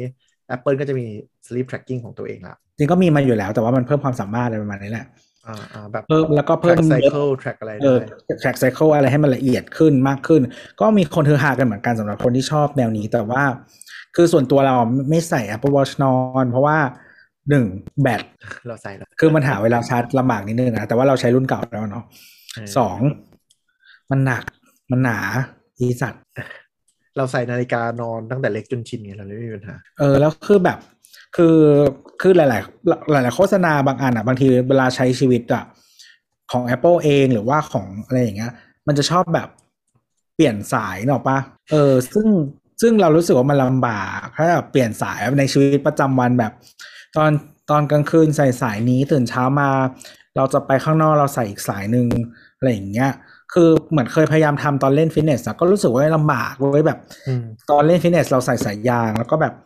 อาบน้ำเสร็จจะใส่ออกไปทำงานกูต้องเปลี่ยนสายอะไรอย่างเงี้ยรู้สึกแบบโอ้ยสัตว์ชีวิตลำบากเหลือเกิน เราแก้ปัญหาด้วยการใส่สายเดียวที่มันแบบกลางๆใช้ได้ทุกโอกาสจบ เออคือคือทุกคือสายทุกที่เราใช้ทุกวันนี้มันคือไอ้ link bracelet อะซึ่งมันใส่เล่นไม่ได้เว้ย เออเออเออใส่เล่นกีฬาไม่ได้อยู่แล้วเออใส่ลิงเบรสเลตก็คือสายสายเหล็กอะครับ อืมใส่นี่สิครับลูกสายเหล็กแบบนี้นะฮะไม่ได้เว้ยทิ้งทิ้งไม่ได้ครับ สายแพงเท่านาฬิกาจ้ะอะกลับมากลับมา ก็อ่าเรา watch OS เราส่วนเราส่วนตัวเราคิดว่า อันนี้มันเป็น health อะนะ แต่ว่ามันมันเปิดตัวคู่กับ watch อะส่วน health ที่น่าสนใจแล้วว่าเรารู้สึกมันควรทำได้นานแล้วก็คือเอ่อมัน track การกินยาได้แล้วตอนนี้อ่าใช่ ก็คือเรียกว่าดีเขาจะมีดัต a b เบสที่เขาเขาบอกว่าร่วมกับ e l s e v i e r ก็คือถ้าถ้าใครแบบว่า search อ่าน paper บ้างเนี่ยก็จะเจอชื่อนี้อยู่แล้วนะครับ ก็จะเป็นฐาน publication เนาะแล้วก็เออคือ อันนี้มันยังเป็นระบบ manual อยู่เนาะมันไม่ได้ต่อกับโรงพยาบาลหรืออะไร นะคุณก็คือใส่เข้าไปเองได้ว่าในวันหนึ่งอะคุณอาจจะต้อง take ยาอะไรบ้าง อืมแล้วก็ตั้งให้มัน remind ได้ อืมแล้วก็ว่าแบบกินกี่โมงกี่โมงอะไรอย่างเงี้ยแล้วเขามี database ด้วยว่าแบบยาเนี้ยต้อง take ห่างกันกี่ชั่วโมงชั่วโมงเขาจะเด้งขึ้นมาให้ แล้วก็ยาตัวเนี้ยห้ามกินกับตัวไหนมี side effect ยังไง หรือห้าม take กับแอลกอฮอล์ห้าม take อะไรก็จะเด้งขึ้นมาเป็น reminder เตือนให้ เราว่าเนี่ยวิตามินด้วยนะอ่าแล้วก็อืมคือบางอันก็คือเราไม่ต้องนั่งพิมพ์ เราสแกน labeling อันนี้มันคือเมกันนะนะสแกน labeling ปุ๊บก็จะโชว์เลยว่า ยานี้อ่าชื่อตัวยาอะไรปริมาณเท่าไหร่ต้องเทคยังไง ก็จะดึงดัตต้าเบสคือไอไอตรงที่ที่มันเขาเรียกว่าอะไร เอ่อเอฟเฟกของยาที่มีต่อกันอะอืมเออ ก็คือหมายถึงว่าถ้าเราใส่ยาไว้ครบอะครับว่าสมมติว่ายาประจำวันของเราหรืออะไรแบบเนี้ยแล้วอืมมันจะเตือนถ้าถ้ามันพบว่า ยาสองหรือสามตัวเนี้ยที่เราต้องกินประจำเนี่ยอืมมันมีมันจะทำให้เกิดผลไม่ดีต่อกันในการกินหรืออะไรอย่างเงี้ยมันจะเตือนจากจากจากฐานข้อมูลงานวิจัยอะใช่เราจะว่าได้ปรับว่าการกินหรือปรึกษาหมอหรืออะไรอย่างนี้ มันเป็นส่วนเขาเรียกว่า interaction อะก็คือที่เราเกาะเกาะเกาะเกาะเข้าไปอะมันก็จะดูว่าตัวไหนมี side effect อะไรห้ามกินด้วยกันหรืออะไรยังไง แล้วก็ถ้าเป็นคนในครอบครัว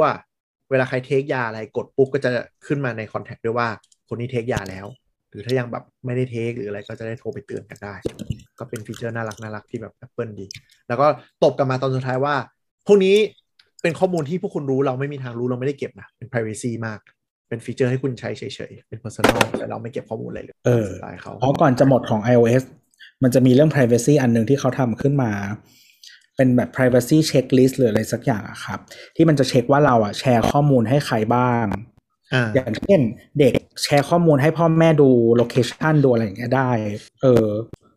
อันนี้เราไม่ได้ตั้งใจฟังนะ แต่ว่าเขามีการยกตัวอย่างว่าแบบถ้าคุณมีเขาเรียกว่าอะไร อยู่ใน household หรือว่าอยู่ในอยู่ในความสัมพันธ์ที่ถูก abuse อะเออ คุณจะได้จัดการอะไรพวกนี้ได้อะไรอย่างนี้ด้วยอะไรเงี้ย ไม่ได้ไม่ได้ฟังเหมือนกันทำได้ขนาดอืมอ๋อแล้วมันคือก็คือมีอีกอันนึงหมายถึงว่าอย่างเช่นว่าแบบใครถูกบังมาบังคับให้ละให้เขามา track location เราอะไรเงี้ย สมมติว่าเมียบังคับ track location เรากูไปไหนอะไรอย่างเงี้ยถูกไหมอืมอืมอืมอืมอ๋อเข้าใจแล้วอ่าแล้วก็อ๋อมีอีกอันนึงที่เป็นฟีเจอร์เล็กๆก็คือไอตัว EKG ที่มัน track อะไรอย่างเงี้ยนะมันก็จะเริ่มเหมือนแบบ track แล้วก็ดู history ให้ว่ามีกราฟหัวใจผิดปกติเพิ่มขึ้นอ่าช่วงไหนอะไรยังไงบ้าง แล้วก็ที่เหลือ ที่เหลือก็จะเป็นฟีเจอร์จุกๆจิกๆอะในหน้าสรุปอะก็คือ เอ่อ activity สามารถดู heart rate zone ได้แล้ว ซึ่งแบบแอปอื่นแม่งทำได้นานแล้วมึงควรทำได้แล้วก็สามารถ multi sport workout ได้แล้วอันนี่คนก็ด่าเหมือนกันสำหรับพวกไตรกีฬาว่า พอกูทำอันนี้เสร็จปุ๊บ กูจะทำต่อก็คือไม่ได้ ต้องมานั่งกดจบ activity นี้แล้ว ค่อยเริ่มอันใหม่ต่ออะไรเงี้ยไม่เวิร์กอืมก็ประมาณนั้น ก็ชัดเจนแหละว่าเอ่อ Apple Watch ก็คือหลักๆก็คือสุขภาพสุขภาพเน้นสุขภาพ health and fitness นะฮะ ใช่ health and fitness ไม่ได้เป็นฟีเจอร์นาฬิกาอะไรมากมายเท่าไหร่แหละยังไม่เพิ่มประเภทกูให้สักที กูอยากแบบว่าปั่นจักรยานเต้นเต้นอะไรบ้างไม่ได้เลย จริงต่อไปก็ Mac ก็เป็นอีกพระเอกหนึ่งของงาน เริ่มด้วยฮาร์ดแวร์ที่ไม่ใช่ Mac M2 M2 เริ่มด้วย M2 M2 ก็เป็น M1 ที่พัฒนาขึ้นอีกจิ๊บหนึ่ง ใหญ่กว่า M1 หน่อยนึงด้วย แต่ว่าโฟกัสเรื่อง energy efficiency ก็คือจะเน้นประหยัดไฟกว่าเดิมมาก ๆ แล้วก็เน้นของความเร็วในการส่งข้อมูล แรมจาก 16 กิกขึ้นได้เป็น 24 กิกแล้ว แต่ก็ด้วยอินฟราสตรักเจอร์ยังไม่ต่างกับ M1 มาก ก็แรงขึ้นประมาณ 20%ครับ 20%มั้ย15 20%สิบแปด18 ประมาณหมายถึงว่ารอรอ power ประมาณนี้ แต่ว่าจริงๆ เขาจะมียกตัวอย่างเป็น task อย่างเช่นอืมถ้าคุณใช้ Photoshop นะมันจะเร็วขึ้น 20 กว่าเปอร์เซ็นต์อะไรอย่างเงี้ยใช่ใช่เพราะว่าเอ่อความแรงของ power ไม่ได้เยอะแต่ว่าเป็น efficiency ก็คืออย่างที่บอกคือเพิ่ม bandwidth ในการส่งข้อมูล ก็เลยอ่าอ่าแล้วก็ตรง neural neural engine มันก็จะเหมือนดีขึ้นอ่าแล้วก็มันจะมีพวกแบบ คือความพิเศษของตั้งตั้งแต่ M1 แล้วแหละ มันจะมีเหมือนชุดคำสั่งพิเศษสำหรับทำทัสบางอย่างที่ไวขึ้นอย่างเช่นเอ่อดีโคดวิดีโออะไรอย่างเงี้ยใช่เพราะฉะนั้นเวลาคุณดูเบนช์มาร์กอะ คือมันต้องดูหลายแง่มากเลยแบบ เวลาไอเว็บที่ทดสอบอะเวลาเอามาดีโคดวิดีโอให้ดูอะครับบางที M1 มันจะเร็วกว่ามากๆ กว่าแบบ Intel หรืออะไรอย่างเงี้ย แต่พอมึงไปทำอย่างอื่น เอ้าอีสัตว์เท่ากัน อะไรอย่างเงี้ยอ่าใช่ ก็เขาเรียกว่าเป็น neural engine ก็คือใช้ AI มาช่วยดูว่า task ไหนควรจะ โฟกัสยังไงแบ่งปันทรัพยากรยังไงอะไรอย่างเงี้ยก็เป็นเทรนด์ของการพัฒนา CPU หลังๆ เพราะว่ามันจะได้ปรับให้เหมาะกับการใช้งานเรามากขึ้น มันจะเรียนรู้จากการใช้งานเราด้วยว่าใช้ยังไงแล้วก็เอ่อแต่หลักๆก็คือเน้น efficiency เอ่อไม่ใช่ energy consumption ที่ดีขึ้นพอสมควร อืม ก็มีคนแซวแหละว่าแบบ เออมึงมึงลองทำชิปกินไฟเท่า Intel บ้างก็ได้ ได้อะได้ architecture มันอาจจะทำไม่ได้ก็ได้ เออเป็นไปได้แต่แต่หมายถึงใช่ว่ามันมันไปได้ไกลกว่านี้ หมายถึงว่าโอเคแหละ Intel มันแบบสมมติแบบร้อยี่สิบวัตต์อะไรอย่างเงี้ยคือมึงก็ทำไปพีคสักแบบแปดสิบก็ได้อะไรอย่างเงี้ยอ่าแล้วแบบมันจะดันได้ถึงไหนหนกออกไหมเออก็รอดู แต่แต่ก็อาจจะต้องรอรอรุ่น Pro Ultra Max High h e l อะไร ซึ่งจดีริงๆก็คือเอา M2 มาต่อต่อต่อต่อต่อต่อกันเออนั่นแหละ ก็คืออยากอยากให้กินไฟสี่เท่าอะกูมึงก็เอา M2 มาต่อกันสี่ตัวอะไรเงี้ยแล้วก็ค่อยเรียกตั้งชื่อใหม่ อ่าอืมทีนี้ไฮไลท์ของงานนี้ที่เซอร์ไพรส์ก็คือมีฮาร์ดแวร์เปิดตัวแน่ๆ เพราะว่าอ่าก่อนที่ Apple จะเปิดตัวฮาร์ดแวร์สโตร์จะปิดเสมอ ซึ่งก่อนขึ้น WDC รอบเนี้สโตร์ปิด ซึ่งก็เซอร์ไพรส์มากเพราะว่า WDC อะมันไม่เคยปิดสโตร์มา 3-4 ปีแล้ว เพราะแสดงว่าไม่เคยเปิดตัวฮาร์ดแวร์งานนี้ แต่การที่ปิดก่อนเริ่มแสดงว่ามีฮาร์ดแวร์แน่นอน แล้ว leak ของวันก่อนหน้าก็คือเว็บ B&H นะครับ ที่เหมือนแบบเป็น power buy ของอังกฤษอะไรเงี้ยดันมี list Mac Mini M2 กับ Mac Tower ชื่อใหม่เลยโผขึ้นาเออ Mac Mini M2 กับ Mac Tower โผล่ขึ้นมาใน SKU ที่จะขายของ คนก็เลยแบบ เฮ้ย Mac Tower คืออะไรวะมาแน่เป็นไงมาแน่คืออะไรเอ่ยเออแต่ list ขนาดเนี้ยมาชัวร์ปรากฏในงาน พามเปิดตัว MacBook Air ตัวใหม่ แล้วเป็น MacBook ที่เราว่าเก็บความลับได้โหดมาก ก็คือไม่ตรงลีก ไม่ตรงเลย ไม่ตรงเลย ไม่ตรงลีกเลยลีกไม่ตรงเลย ก็คืออาจจะมีทีม Apple สักทีมโดนเชือดไปแล้วนะ คือลีกลีกก่อนหน้านี้ของ MacBook Air ก็คือจะใช้สีเหมือน iMac ก็คือสีก็คือโทนก็คือรุ้งทีมที่อยู่บ้านนะโดนก็คือที่ลีกมาหนักมากก็คือจะใช้เป็นสีรุ้งแบบ iMac แล้วจะแบบอืมเปิดตัวนึกออกไหมเดือนหกเปิดตัว Prime Month อะไรอย่างเงี้ยเหมาะสมอย่างดีอ๋อเออแล้วก็เป็นดีไซน์ที่อ่า ไม่ได้เป็นแบบ MacBook Pro เราเห็น MacBook Pro 14 กับ 16 แล้วเนาะก็คือมาเป็นสี่เหลี่ยมตันๆมันจะมีขึงขังหน่อยเออขึงขังอ่าขังๆอะไรอย่างเงี้ย MacBook Air จะแบบ sleek วัยรุ่นเหมือน iMac เน้นสีอ่สดสดๆกับสีขาวไลฟ์สไตล์อ่าอะไรอย่างเงี้ยก็คือแบบคนมั่นใจมาก Air คือแบบ casual line ปรากฏเปิดเอตัอวจริงๆมาเราเราเราก็กะว่าจะเป็นอย่างนั้นเหมือนกันนะ ใช่เพราะชื่อมันก็แอร์ไง ใช่ ปรากฏเปิดตัวมาคือแบบดูดูดูตันๆอะแต่บางๆ ก็คือนี่มันคือดีไซน์เยว MacBook Pro 14 อะ ใช่ ดีไซน์ MacBook MacBook Pro 14 เลยก็คือเป็นเป็นบล็อกสี่เหลี่ยมเนาะเรามีขาตั้งสี่อัน แต่มันไม่มีกัดข้างใต้นะ ที่เป็นดุนนุนุเอยดุนเข้าไปอะ ที่ดุลอะไรนะ MacBook Pro มันจะมีแบบ ดุนเข้าไปอะ เขียนว่า MacBook Pro อะ ดุลอะไรวะ ข้างใต้อะฮะพูดพูดคืออะไรวะรอยสลักเนี่ยเหรอเอออ่าด้านใต้เหรออืม ไม่เคยสังเกตเลยทำไมต้องสังเกตอะไรแบบอ๋อนี้เดียวสลักคำว่า MacBook Pro ลงไปอะนะอืมเป็นความภูมิใจเว้ยอะแต่เอาเป็นว่าลายเส้นดีไซน์ก็คือเหมือน MacBook Pro 14 นิ้วเลย ก็คือมีติ่งขอบจอบางลง มีขาตั้งสี่อันขึ้นมา แล้วก็หน้าเครื่องท้ายเครื่องเสมอเรียบเสมอกันแล้วคือ MacBook Air จริงๆเอกลักษณ์สมัยก่อนมันคือตูดหนาแล้วค่อยๆ slim เขาเรียกว่า wedge shape อ่า ตอนนี้ไม่มีแล้วกลายเป็นบล็อกธรรมดาครับ แล้วเปิดตัวมาราคาก็เบอร์แดกก็คือ 1,200เหรียญราคาไทย4 4 0 0ราคาเท่าเดิมราคาเดี๋ยวก่อนราคาเขาเอาไว้พูดพูดสุดท้ายเว้ยเขาต้องพูดความดีก่อนให้ทุกคนแบบแฮปปี้ก่อน เอ้ย เราไม่ได้300 present แบบ Apple เว้ย เราไม่มาขายฝันอ๋อหอก็เร็วโอคเร็วขึ้นครับจอใหญ่ขึ้น แล้วก็จอก็กินขึ้นไป แล้วก็มีติ่งอ่าติ่งกล้อง กล้องก็เป็นแบบพันแปดสิบพีนะฮะมันต่างจาก MacBook Pro ยังไงอะแต่ไม่ไม่มีมีพัพัดดลลมมยังไง ไม่มีพัดลมครับจบผมปะแล้วก็จบปะแค่นี้เลยแค่นี้เลย จริงๆ รุ่นเดิมมันก็เป็นเท่านั้นอยู่แล้ว แต่ว่า MacBook Pro อะแล้วก็เขาก็เปิด MacBook Pro 13 นิ้ว ดีไซครัน์บเดิมเดะอืมเปลี่ยนเป็นนะครับให้เออเปลี่ยนเป็น M2 นะครับ มี Touch Bar อืมนี่ทัชบาร์อ่าอืม ซึ่งซึ่งราคาก็ต่างกัน กระโดดเอ่อขึ้นไปอย่างงี้ป่ะ MacBook Air แพงกว่า อะไรวะ ราคาไทย ราคาไทย MacBook Air แพงกว่าพันหนึ่งรุ่นแพง อะไรวะ อะไรวะอะไรครับ แล้วก็ MacBook Pro บางกว่านะฮะเฮ้ยนะอะไรวะแม c บุ๊กโปรบางกว่าเหรอบางกว่า ประมาณครึ่งมิล อะไรวะเอ้าเพิ่งรู้ว่าบางกว่าอะไรวะเนี่ย แล้วมันจะเรียกว่า Book Air ได้ไงวะ แล้วคำว่าแอร์คืออะไรวะ คือคือมึงควรจะเอา MacBook Pro ทิ้ง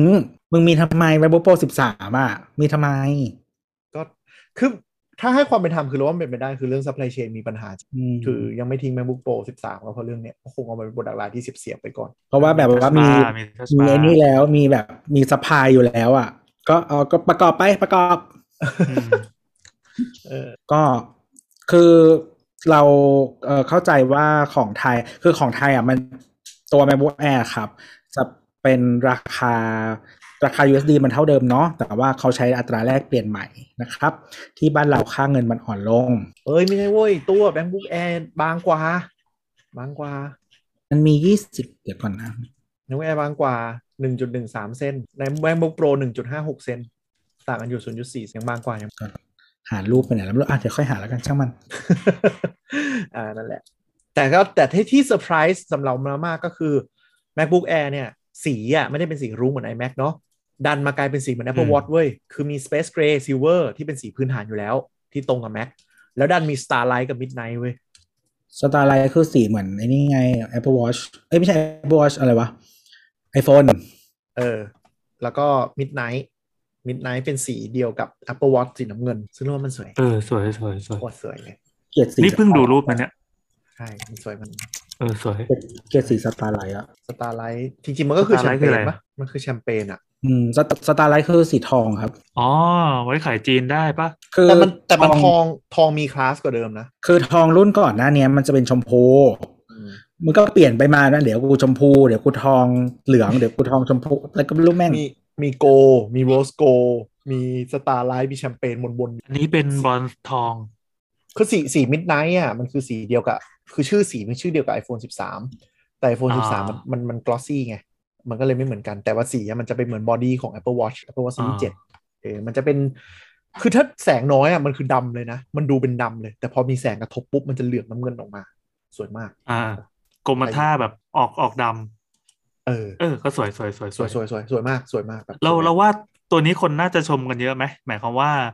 แต่ละรุ่นเออแต่ละปีมันจะมี signature สีประจำของตัวเองอะไอตัวนี้น่าจะเป็นสีดำสีไม่งั้นเรียกว่าสีดำแล้วกันสีดำแล้วกันอืมแต่ถ้าโดนแดดมันจะออกมันจะเหลือบน้ำเงินออกมาจะเรียกว่าดำก็ไม่ถูกอืมก็เรียกว่าเขาแล้วเขาไม่เรียกด้วยนะเว้ยว่าเป็นแบบ blue หรือ black เว้ยเขาเรียกว่า this color is midnight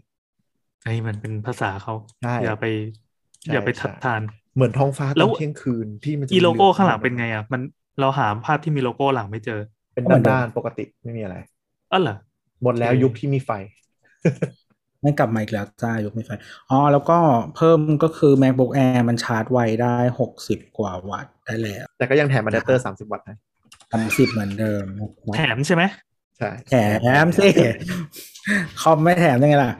อ๋อแล้วก็สายชาร์จนะฮะเป็นสีตามเครื่อง ยกเว้นฝั่งที่เป็นหัว USB-C นะครับจะเป็นสีขาว อุบาทว์ โคตรโคตรโคตรอุบาทว์แบบอุบาทว์ไม่ไหวแล้วอะเหมือนเดี๋ยวไม่เข้ากับอะแดปเตอร์ไงอะแดปเตอร์สีขาวเท่านั้นเออว่ะคือเดี๋ยวมึงจะงกซัพพลายเออร์ขนาดว่าแบบฝั่ง USB-C ก็คือมีอะไรเหลือๆสีขาวกูเลยไปเสียบโนโนแต่แต่เป็นแบบนี้ทุก Product คือเอ่อ HomePod ไม่เป็น HomePod HomePod หัวสีดำโว้ยรุ่นอื่นสีขาวนะยกเว้นสีดำเออ แล้วทำไมอะ คือ HomePod สีน้ำ HomePod สีน้ำเงินอะอืมตรงหัวด้านนั้นนะก็เป็นขาวนะใช่ เออแล้วก็แถบอะแดปเตอร์สีขาว HomePod เหลืองก็เป็นเหมือนกัน HomePod ส้มก็เป็นเหมือนกันนะฮะคือแล้วไม่ก็ยังไงดีมันมันก็ไม่น่าเกลียดแต่ก็รู้สึกว่าอุบาทว์ อันนี้ส่วนส่วนตัวแล้วว่าจริงๆ ถ้าทำเป็นสีเงินเหมือนเดิมหมดเราก็ไม่ติดนะเออ เราว่าสีเงินนะมันยังพอไปได้ แต่ว่ามันดันเป็นสีขาวคืออย่างนี้คืออันที่เป็นเราว่าที่เป็นแบบ Starlight หรือสีเงินหรือ Space Gray มันไม่น่าเกลียดเว้ยจนทั้งคุณดู Midnight อะมันขาวแล้วก็ปุ๊บเป็นน้ำเงินออกมาเลยนี่คือนั่นแหละก็แล้วแล้วก็เออ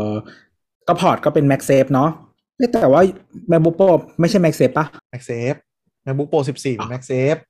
MacBook Pro 13 ดิ 13 13 13 ใช่ 13 ไม่เป็น MagSafe เออเหรอ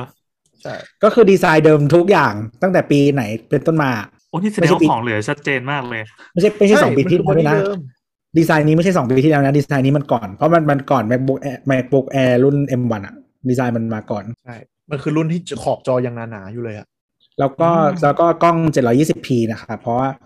เท่า MacBook Air รุ่นเก่านะฮะแล้วก็จริงๆ รุ่นเนี้ย MacBook Air เขา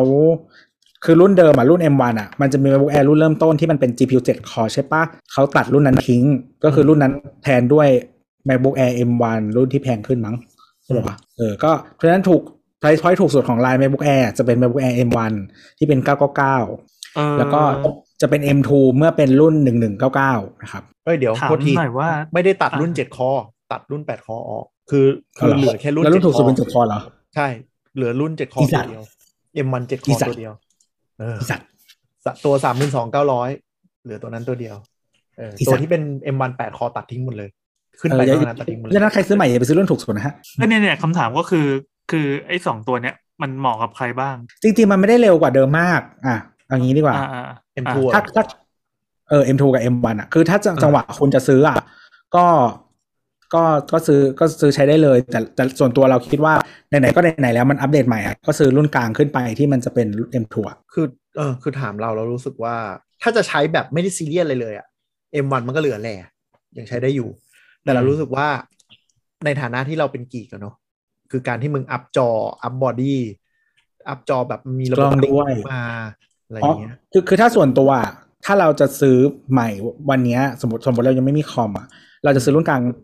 ขึ้นไปแน่นอน เพราะว่าเราต้องการ MagSafe เราไม่ชอบ USB-C charge เพราะอะไรเดี๋ยวเตะล้มเหรอ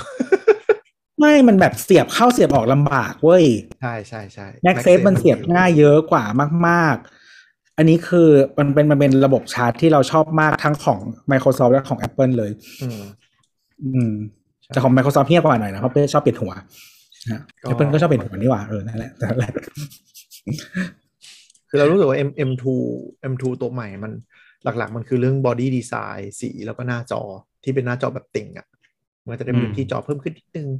แล้วก็อืมพูดถึงความบางแล้วก็ดีไซน์อะไรอย่างเงี้ยถ้าชอบก็เป็นอันนั้นดีกว่าอืมลำโพงเป็นสี่ตัว เพิ่มจากเดิมจากสองตัว ไม่ไม่ก็เขาบอกว่าเพิ่มไมค์ด้วย คือยังไม่ดีเท่า MacBook Pro แต่ก็พยายามเคลมว่าเป็นแบบ สตูดิโออะไรเงี้ยอะไรเหมือนกันอะ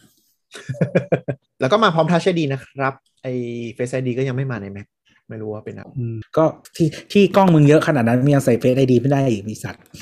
Windows Hello เขามีมาสามชาติแล้ว ก็ถามว่าถ้าคุณเอาแบบประหยัดสุด หรือว่าเป็นคอม คือสมมุติถ้าถ้าบริษัทคุณเป็นแบบทำมาเป็น Mac Environment แต่ว่าถ้าถ้าเป็น corporate อะ M1 ไม่มีปัญหาซื้อ M1 ได้เลย ใช่ ก็คือ คือถ้าคุณเป็นบริษัทที่ที่สร้างมาเป็น Mac Environment ถูกปะสมมติเป็นบริษัทแบบ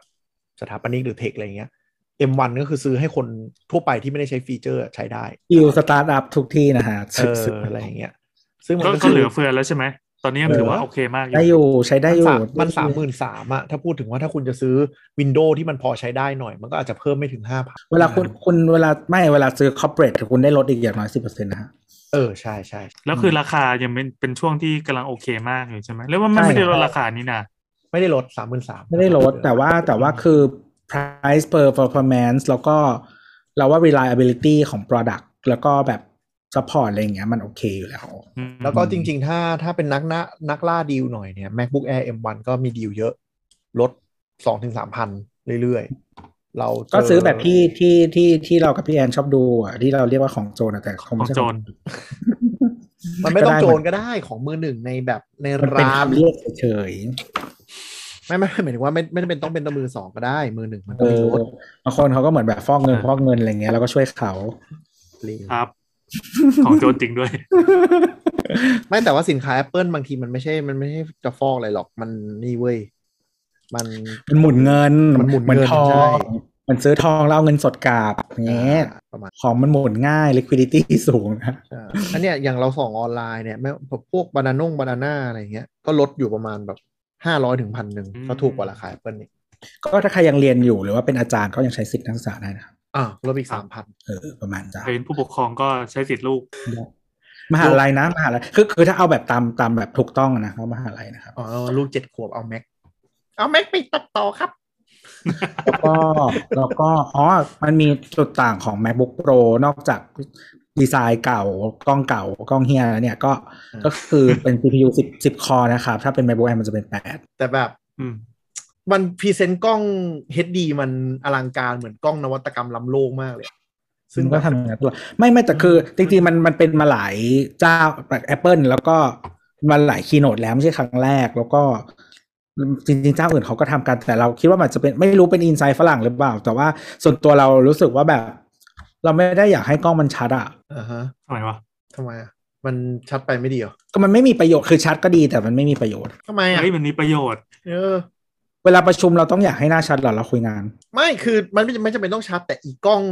720p Apple อันเก่ามันส้นตีนเกินไงแสงน้อยไม่เป็ก็นไรเละเป็นวุ้นเลยอะไรอย่างเงี้ยไม่เป็นไรปิดก็ได้ปิดยิ่งปิดได้ยิ่งดี คือคือตอนเนี้ยถ้าตัวนึกออกแค่ยูทเคสประชุมอะซึ่งจริงๆมันทำอย่างอื่นได้เยอะแยะไง เชิญมาถ่ายเซลฟี่กันเชิญมาทำอะไรอย่างอื่นในในโลกเข้าใจของเข้าใจที่แต่ว่าใช้กันนะแต่ว่าหมายถึงว่า คือคือสมัยก่อนอะ ใช่อืมแต่สมัยเนี้ยทุกคนอะ มีมือถือไว้ทุกคนให้มือถือถ่ายไว้ยอ่า ซึ่งอันนี้ก็ lead ไปสู่อีก feature อันหนึ่งที่ที่ในงานนี้ปะใช่ไหมที่เอาในงานนี้ใน iPhone งานนี้มาเป็ก็นคืกอล้องได้ไอโฟนมาเป็นกล้องแทนเว็บแคมอ่าของของอันนี้ได้แล้วเขาก็เดี๋ยวเขาจะออกเมาส์ที่ทำร่วมกับ Belkin มายังไม่มีของให้ดูเอ้ยมีของให้ดูแต่ยังไม่ไม่มีของจริงขายอะ ก็คือมาต่อได้เลย แล้วก็ถ้าใครอยากกล้องชัดนะฮะก็จงซื้อ iPhone ซะนะครับ แล้วก็มาวางข้างหลัง อ๋อ อันนี้อันนี้เอาไปพูดในส่วนของ Mac OS เนอะไม่ใช่ไม่ใช่ตัว Mac เออเออ ก็เนี่ยต่อกัน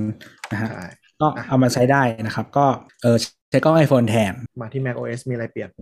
มีอะไรนะ Stage ยังจำชื่อมันไม่ได้ Stage Manager ชื่อแม่งจำโคตรยากเลย Stage Manager คืออะไรนะฮะ ก็คือเวลาคุณใช้เหมือน Exposé อะทุกคนรู้จัก Exposé อยู่ปะวะสลับแอปสลับโปรแกรมเออ แล้วก็มันจะกรุ๊ปแอปต่างๆ Windows ของแอปต่างๆ ไว้ด้านซ้ายมืออ่าทำให้เวลาคุณสลับมันคนจะง่ายขึ้น มันก็คือแล้วณสามารถ Windows มันคือ Windows Taskbar ถูกปะตั้งเองได้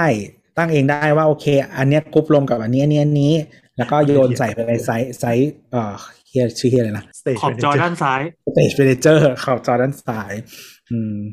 ตัวไม่เถียง ใช่มันคือ Windows Taskbar เป็นสิ่งที่คนใช้ Windows แล้วย้ายไป Mac แรก ๆ จะไม่คุ้น ก็คือแบบเวลากดย่อแล้วทำไมแอปกูหายไปไหน มันไม่เรียงกันข้างล่างอันอยู่ในที่ด็ใช้ dock อยู่ใน dock ก็เรียงอยู่ใน dock ไง ใช่แต่ว่ามันไม่ได้เป็นแบบ Windows ที่มันเป็นแบบ block block block block block block ว่าอะไร Active อะไรอย่างนี้ไงอ๋อมันก็แค่ลงไปหมายเป็นถึจุงดว่ารวมแท็บใช่ไหมวินโดว์รวมแท็บใช่ไหมไม่รวมแท็บด้วยแล้วก็แค่ย่อลงไป แล้วแบบ เหมือนว่าอันนี้ Active อยู่อะไรเงี้ยซึ่ง Mac มันเป็นแค่จุดจุดจุดนึกออกปะแล้วมันย่อลงไปมันกลับไปที่ที่มันอยู่ในดอก มันไม่ได้เรียงกันเป็น Active เรียงได้ไงก็กดสีเหลืองไงบางคนเขาฟีดดอกไว้ไงส่วนใหญ่ด้วยแหละที่ฟีดดอกไว้อย่างนั้นน่ะอะทีนี้ก็เอคืออออันนี้ อันนี้คือเราเรายังไม่เคยเห็นวิธีการเล่นของจริงนะไม่รู้ว่ามันฟีเจอร์มันคือยังไงแต่คือ มีน้องที่ลองเล่นดูแล้วอืมเขาบอกว่ามันไม่ไม่ค่อยโอเคที่ของที่มันลกๆอะพอไปอยู่ข้างซ้ายมันเหลือแค่จอเดียว มันเหลือแค่แค่วินโดว์เดียวหน้าหน้าหน้าต่างเดียวอะมันไม่สะดวกเหมือนกับการการดูไอ้ตัวเดิมอะคือมันทำตัวเป็น iPad อะทั้งทั้งๆที่แบบ Mac มันควรจะแบบเปิดได้หลายๆอัน แล้วแบบวืบแล้วก็เลือกมาวืบแล้วก็ให้มันสลับไปสลับมาใช่ป่ะอ่าเปิดใช่ใช่ใช่อันนั้นสะดวกมากเลยเออคือส่วนตัวเราอะ เราชอบ expose มากเออๆแล้วก็อืมอืมคือพอจะย้ายจาก Windows มาใช้ Mac อะแล้วก็กลับไปใช้ Windows อะ จริงๆ เราไม่ชอบ Taskbar นะ เราชอบ expose มากกว่า มากใช่ๆแล้วก็ชอบกว่า แต่คือตอนเนี้ยพอมันมาเปิด Stage Manager ก็คือมันกลายมาเป็นแบบไปกองกันอยู่ด้านซ้ายแล้วคลิกเปิดได้ทีละอันมันมาแทนปะหรือว่ามันแค่เพิ่ม เพิ่มเพิ่มเพิ่มเพิ่มเพิ่มเป็นออปชันยังดีไม่ยังดีไม่ต้องใช้ก็อ่าได้เพราะว่า expose อะมันความดีงามของ expose ก็คือคุณเห็นมันจะมี expose สองหน้าคือหน้าหน้าที่เป็นเฉพาะแอปเราใช่ปะสมมุติเราเปิด Safari หลายอัน หรือว่าแบบเปิดแบบ Excel หลายอันอะแล้วเรากด expose แบบที่เฉพาะแอปเราอะมันก็จะขึ้นโชว์เฉพาะ Excel ใช่ไหม อืมอืมอืม แล้วก็จะ expose อีกแบบหนึ่งก็คือว่าโชว์ทุกหน้าต่าง อืม แล้วมันก็ยังแบบว่า สมมติเราลากไอเทมอะ drag and drop อะข้ามพอสมมุติว่าเราลากมาแล้วก็ค้างมาไว้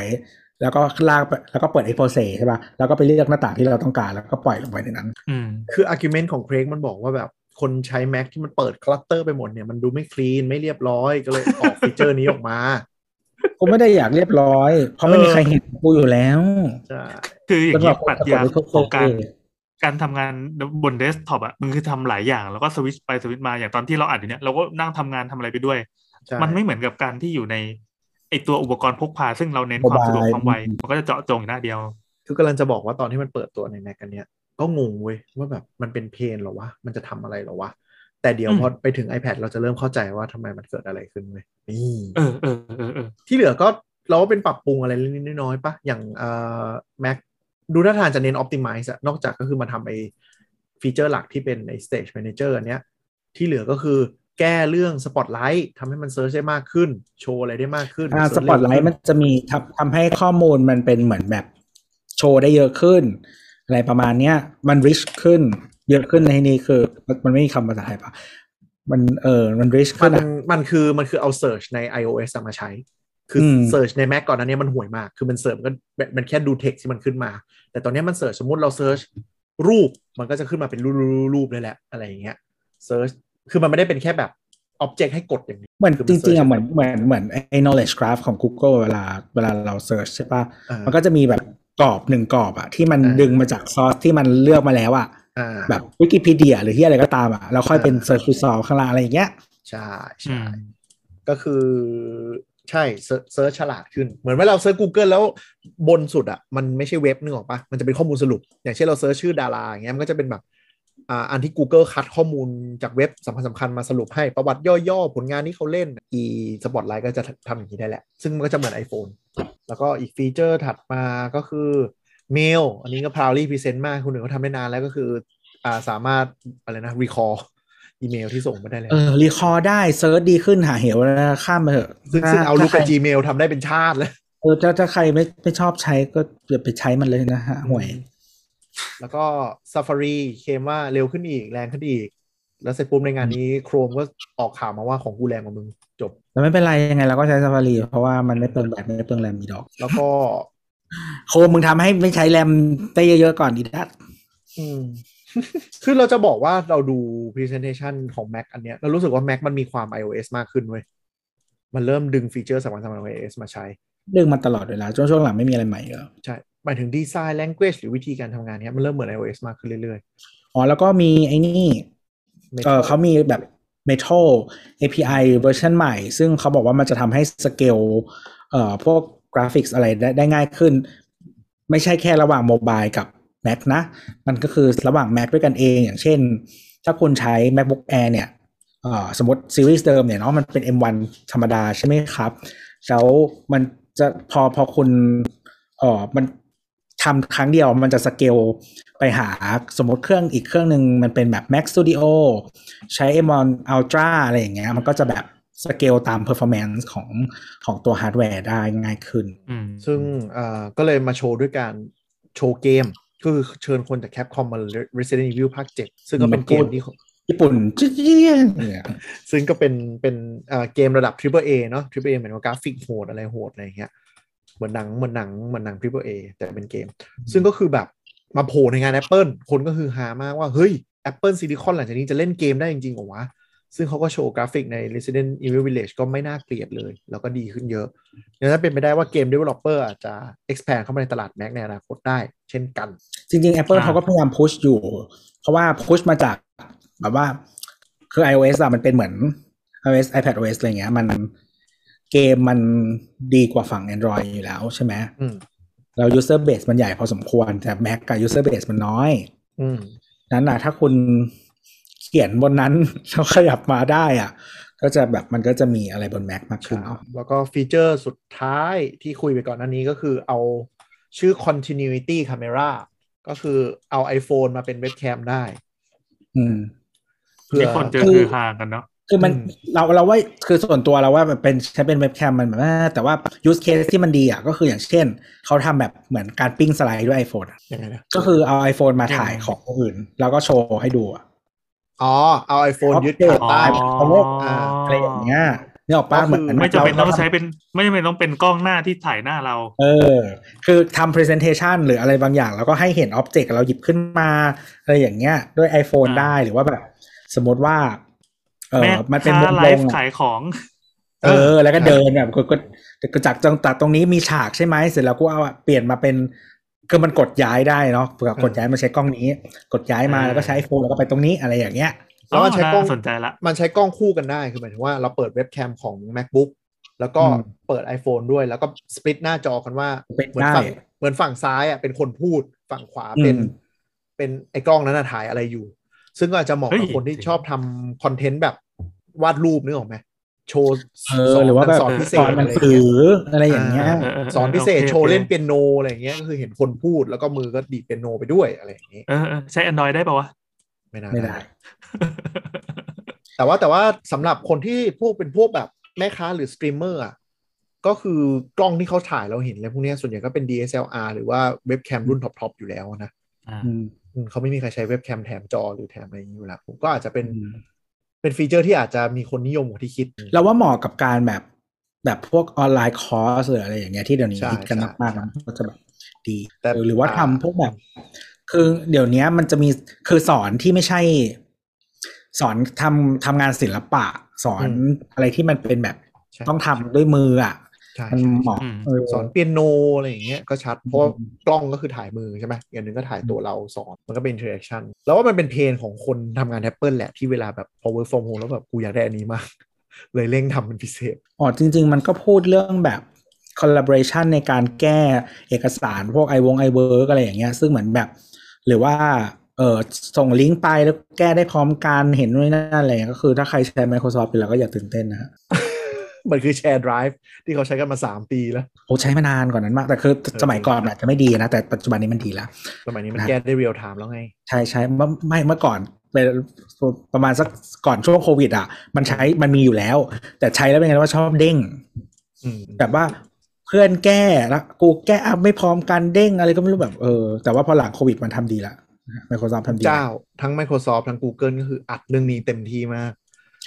คือเราว่าก่อนโควิดอะ Google ดีกว่า มันไม่ค่อยบ้งเวลาแก้พร้อมกันหลายคน แต่ Microsoft อะคือมันค่อนข้างแย่เวลาแก้พร้อมกันนะ เออ แล้วพอแบบมาแบบเขาเร่งสปีดในการทำแบบ collaboration ของ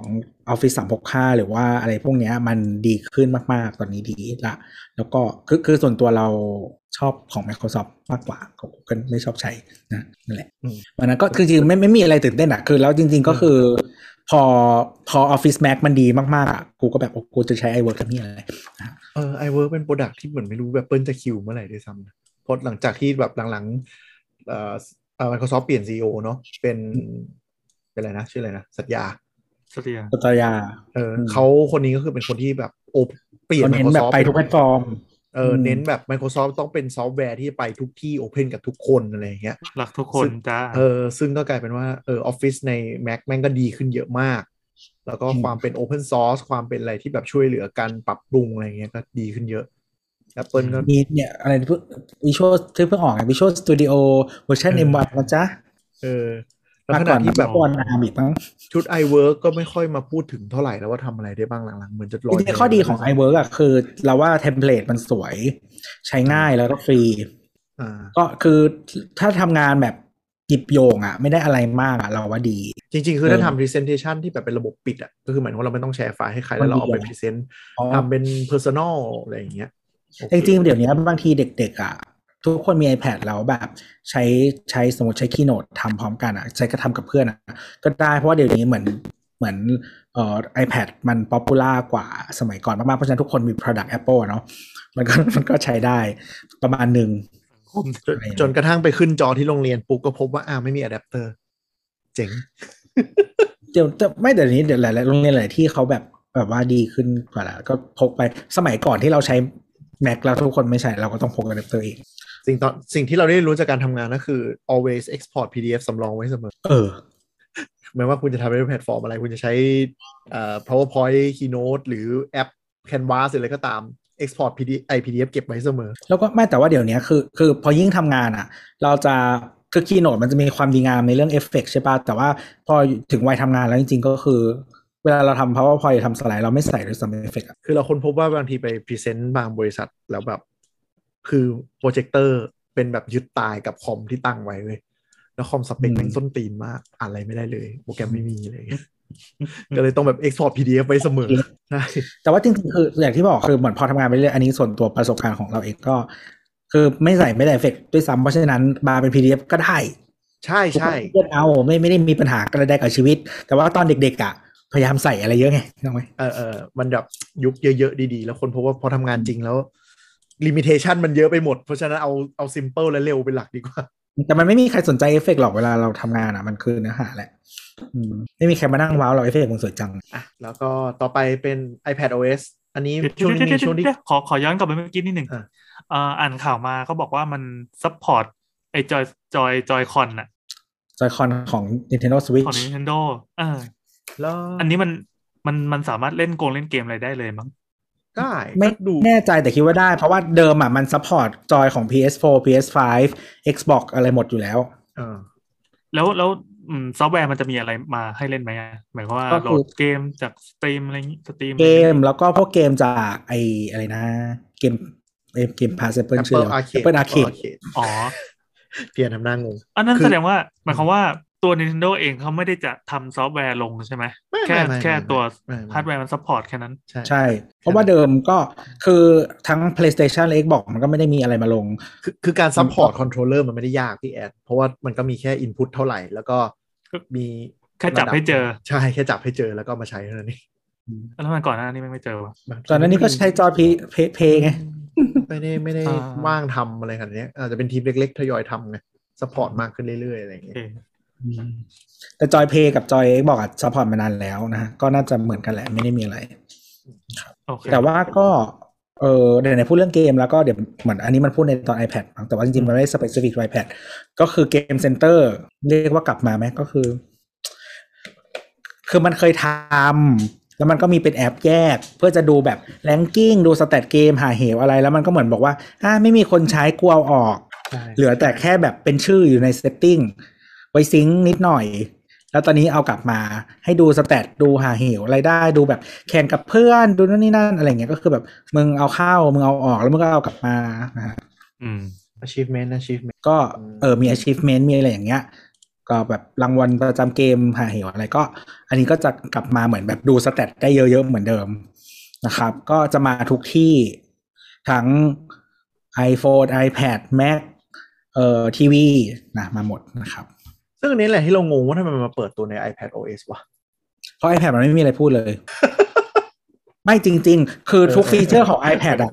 ตอนตอน keynote อะพอเขาพูด feature ปุ๊บจบแล้วเขาจะตบด้วยว่า อันนี้มีบน Mac และ iPhone ด้วยนะ เออ ทุกอันเอออ๋อเออเออเจ๋งว่ะจริงจริงคือมันเป็นวิธีแบ่งก็คือเหมือนเขาแบ่งมาแล้วว่าว่าโอเค iPhone มาแล้ว Mac อะไรเงี้ยแล้ว iPad ก็คือเศษเศษเหลือๆอะแล้วค่อยมาบอกว่า อันนี้มีบน Mac และ iPhone ด้วยนะ พยายามจะเกลี่ย airtimeเออ ไม่งั้นมันไม่มีอะไรพูดแล้ว iPad อะจริงถ้ามันมาตั้งแต่ iPhone อะแล้วมันบอกว่าอันนี้ใช้บน iPad ได้ด้วยนะตอน iPad ก็คือไม่ต้องมีเออจริงจริงจริงจริงคือแบบคิเปิดเปิด iPad OS มาด้วย feature เด็ดคืออะไรคือเนี่ย weatherคือแอปพยากรณ์อากาศ เออ มีทำไม ฟีเจอร์เด่นของ iPad OS อันใหม่คือมีแอปพยากรณ์อากาศ เออ แล้วก็แล้วก็คนก็ยังแซวเหมือนเดิมว่า อ๋อ แต่ไม่มีเครื่องคิดเลขนะจ๊ะใช่ คือมันโดนล้อจนมันจะไม่ชมคือ Apple ไม่เขาทำชว่าหแน่น้าๆตาแล้วอะดีหน้าตาดี อะไรนะเวเตอร์หรอเอออ่ามัมันหมายถึงว่าไม่ไอไอคาล endar ไอไม่ใช่โทษทีไอค a l คูลเลเตอร์อ๋อเอลเ a เตอร์เออมันคือโดนล้อจนไม่ไม่ทำไม่แต่แต่เวเตอร์เวเตอร์ใหม่อะก็คือส่วนหนึ่งเป็นเป็นแอปที่เขาซื้อมา แต่ว่าเราก็ว่าไม่เหมือนนะแต่ว่าเดี๋ยวอาจจะมีเพิ่ม คือคือชื่อ Carrot เนาะแล้วก็เออแต่ว่าถ้าไอ้แอป weather เนี้ย info แล้วก็กราฟิกอะไรทุกอย่างอะ อันนี้คือถอดมาจาก iPhone ปัจจุบันเลยนะฮะ ใช่ ไม่มีอะไรใหม่แม้แต่นิดเดียวไอยตัวลง Apple มันซื้อ Carrot ไปแล้วใช่ปะซื้อไปแล้วมคือ Carrot ซื้อไป Weather แล้วเป็ปิดนปิด subscription ไปแล้วด้วยมั้งรู้สึก เออ คือ Carrot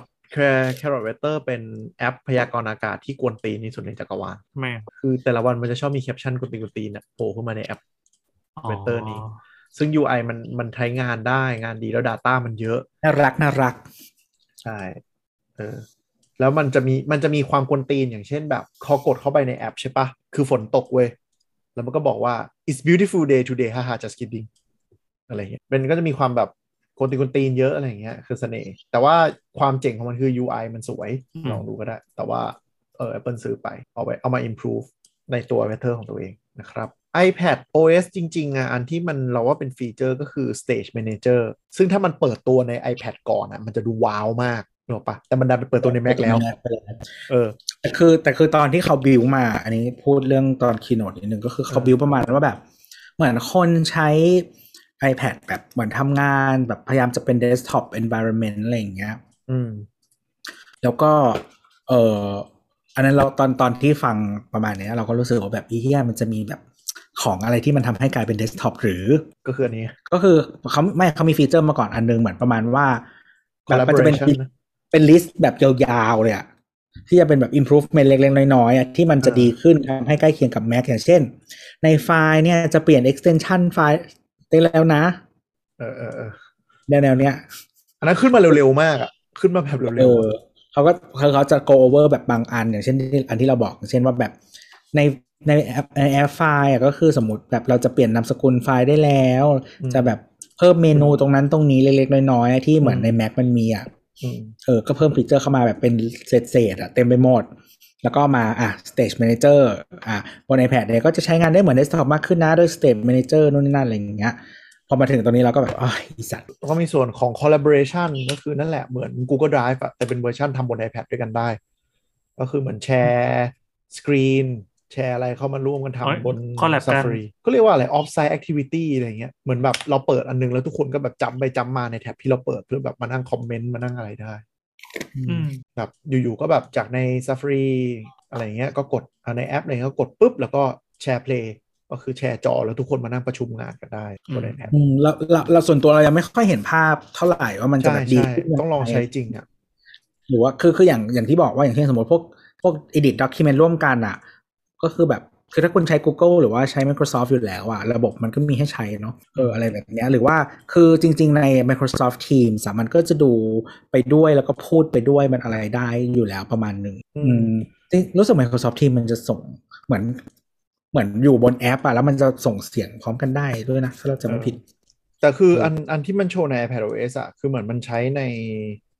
เอ่อ Keynote อยู่ แล้วมันก็กดคอไปหาคนอื่น แล้วก็มาช่วยกันออกไอเดียหน่อย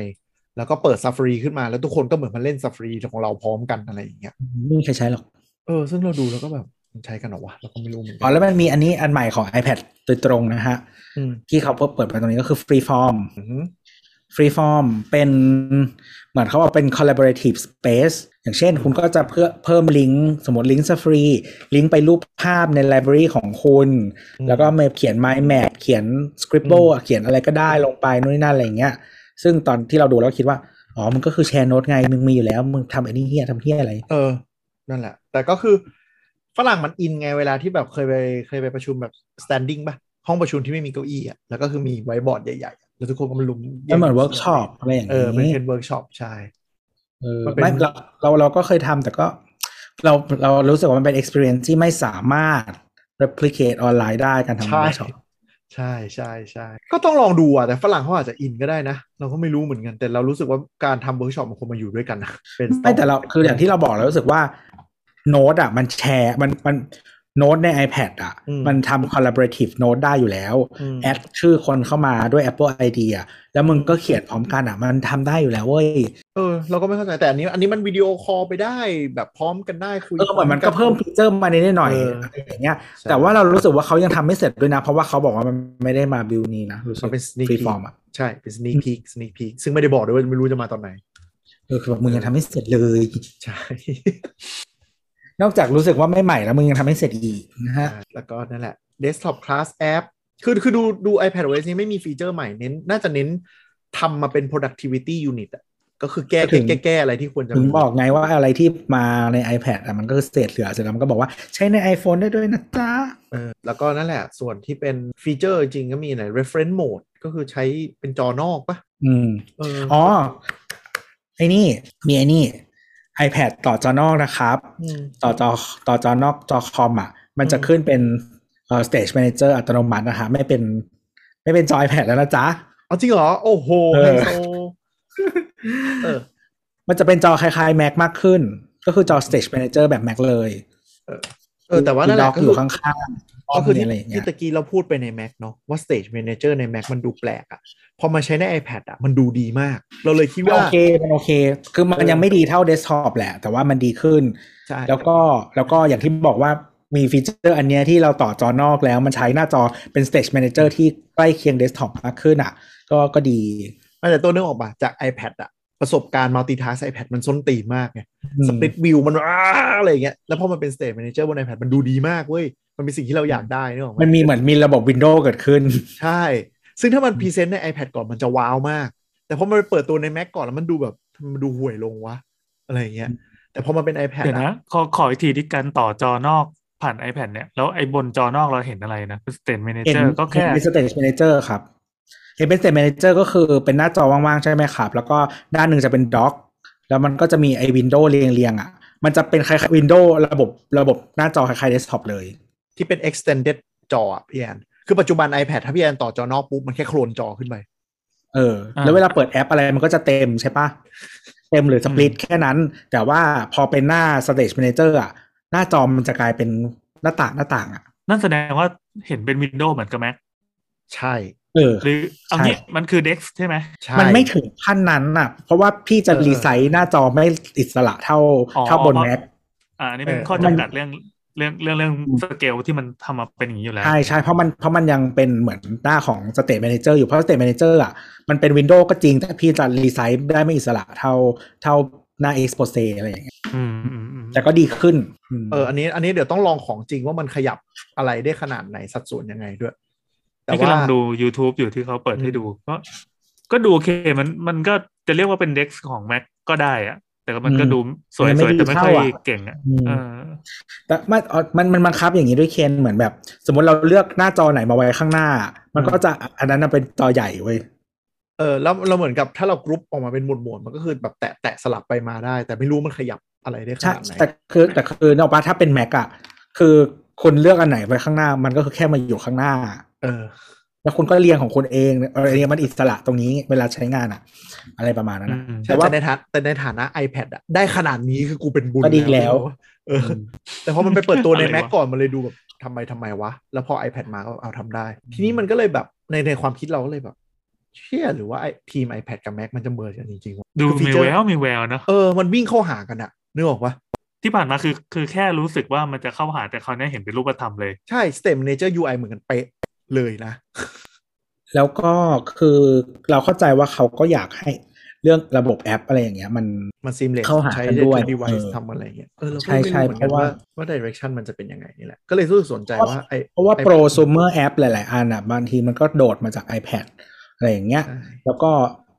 พวก pro app บางอันมันก็ลงไป iPad บ้างอะไรอย่างเงี้ยอืมนั่นแหละเพราะว่าด้วย performance มันได้แล้วอะเนาะเออเพราะมันก็ใช้ M1 เหมือนกันอืม เอออนาคตอาจจะมี M2 iPad ใช่ไหมแล้วอนาคตอาจจะ merge กันเป็นแบบ device ที่มี UI เหมือนกันอะไรเงี้ยเราก็ไม่รู้เลยอาจจะแต่เราว่าเป็นแบบ Dex อะเป็น compromise ที่โอเคประมาณหนึ่งอยู่แล้วเออเพราะว่าหมายถึงว่าเราสามารถเลือกโหมดที่มันเหมาะสมกับเวลาที่เราใช้อยู่ได้อะไรอย่างเงี้ยอาจจะให้เวลาสักปี 2 ปีก่อนอะ iPad อาจจะหาจุดที่มันลงตัวเขากว่นี้เขาอาจจะยังหา best practice ในการไอ้นี่ไม่ได้แล้วเขาก็อาจจะรู้สึกว่าซัมซุงยังทำได้ไม่น่าพอใจที่จะกอบนะ เราว่าสิ่งที่ iPad ตอนนี้มันเกิดขึ้นมันเป็นไปได้ไหมว่าทีม iPad โดนคำสั่งประมาณว่าแบบ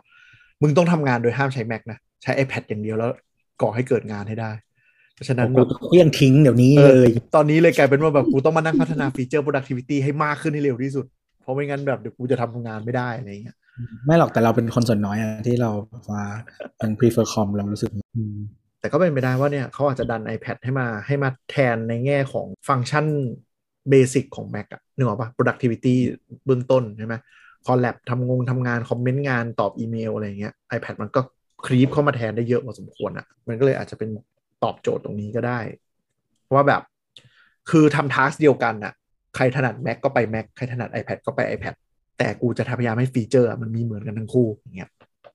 เออต้องดู direction ตรงนี้เลยอะแต่ก็คือครับแปลกใจแปลกใจเหมือนกันว่า iPad เออแบบอยู่ๆก็ตัว เองจะทำทำตัวกลายเป็นแล็ปท็อปอะคือถ้าดูดูใน Presentation อะ iPad อยู่กับ Magic Keyboard ตลอดเวลา ไม่มีการดึงออกมาแบบแตะๆเลยนะ คือกลายเป็นคอมตัวหนึ่งไปเลย เพราะเพราะว่า theme theme ของอันเนี้ย เราเข้าใจว่าครั้งนี้ของ iPad มันก็คือเป็นเป็น productivity มากขึ้น ใช่ เราจะไม่เห็นฟีเจอร์อะไรที่มันเออแบบ play อะไรอย่างเงี้ยไม่ค่อย ใช่ ไม่มีมัลติมีเดียเลย เป็น productivity หนัก ๆ เลยครั้งอืเนี้ยมอ๋อแล้วก็มีอันนึง ที่ไม่รู้พี่แอนจะอิทดีธิใจพลเปล่าโควิดอะไรยังไงครับ อิทธิพล Scribble โควิดเนี่ยเมื่อกี้ Scribble มันคือ Scribble ที่เขียนอ๋ออันนี้เขาเขาไม่ได้พูดบนคีโนตแต่ว่ามันเป็นเออหน้ารวม ตอนที่อยู่หน้ารวมก็โผล่มาฟีเจอร์ซึ่งก็คือมันเป็นคำว่าขีดเขียนนะครับภาษาไทย ภาษาไทยนะครับคำว่าขีดเขียน ก็เป็นภาษานอนลาตินสคริปภาษาที่สามตามจากญี่ปุ่นจีนอะไรเงี้ยใช่ไหมใช่ตอนคือตอนเปิดตัวครั้งแรกเลยอะ มันมีได้แค่สองภาษาคืออังกฤษกับจีน อ่าอืมแล้วก็มารอบที่แล้วอะที่มันจะเพิ่มภาษาละตินอื่น ๆ ที่ใช้อักษรละตินอื่นๆ อย่างเช่น สเปนฝรั่งเศสโปรตุเกสนู่นนนั่นแล้วก็ญี่ปุ่นมา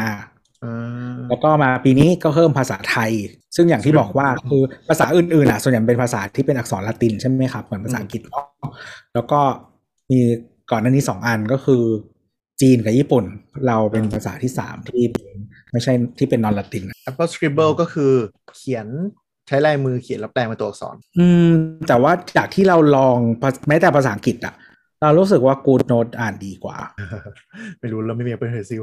เป็นคนซื้อ iPad ไม่มี Apple Pencil เลยไม่ได้ใช้เลยอืมเราก็ใช้ไอ้เนี่ย Logic Crayon กับยี่ห้อนี้เฮียอะไรวะเนี่ยนั่นแหละที่ซื้อมายี่ห้อจีน มันคือมันคือหมายถึงว่าแบบ Scribble มันไม่ใช่แค่แบบ เขียนแล้วแปลงกลายเป็น text อะคือหมายถึงว่า สมมุติเราจะ search อะไรใช่ไหมเราก็แตะแล้วเราก็เขียน เขียนลงมาในช่อง search เลยปุ๊บมันก็จะแปลงเป็น text แล้วก็ search ให้ใช่ใช่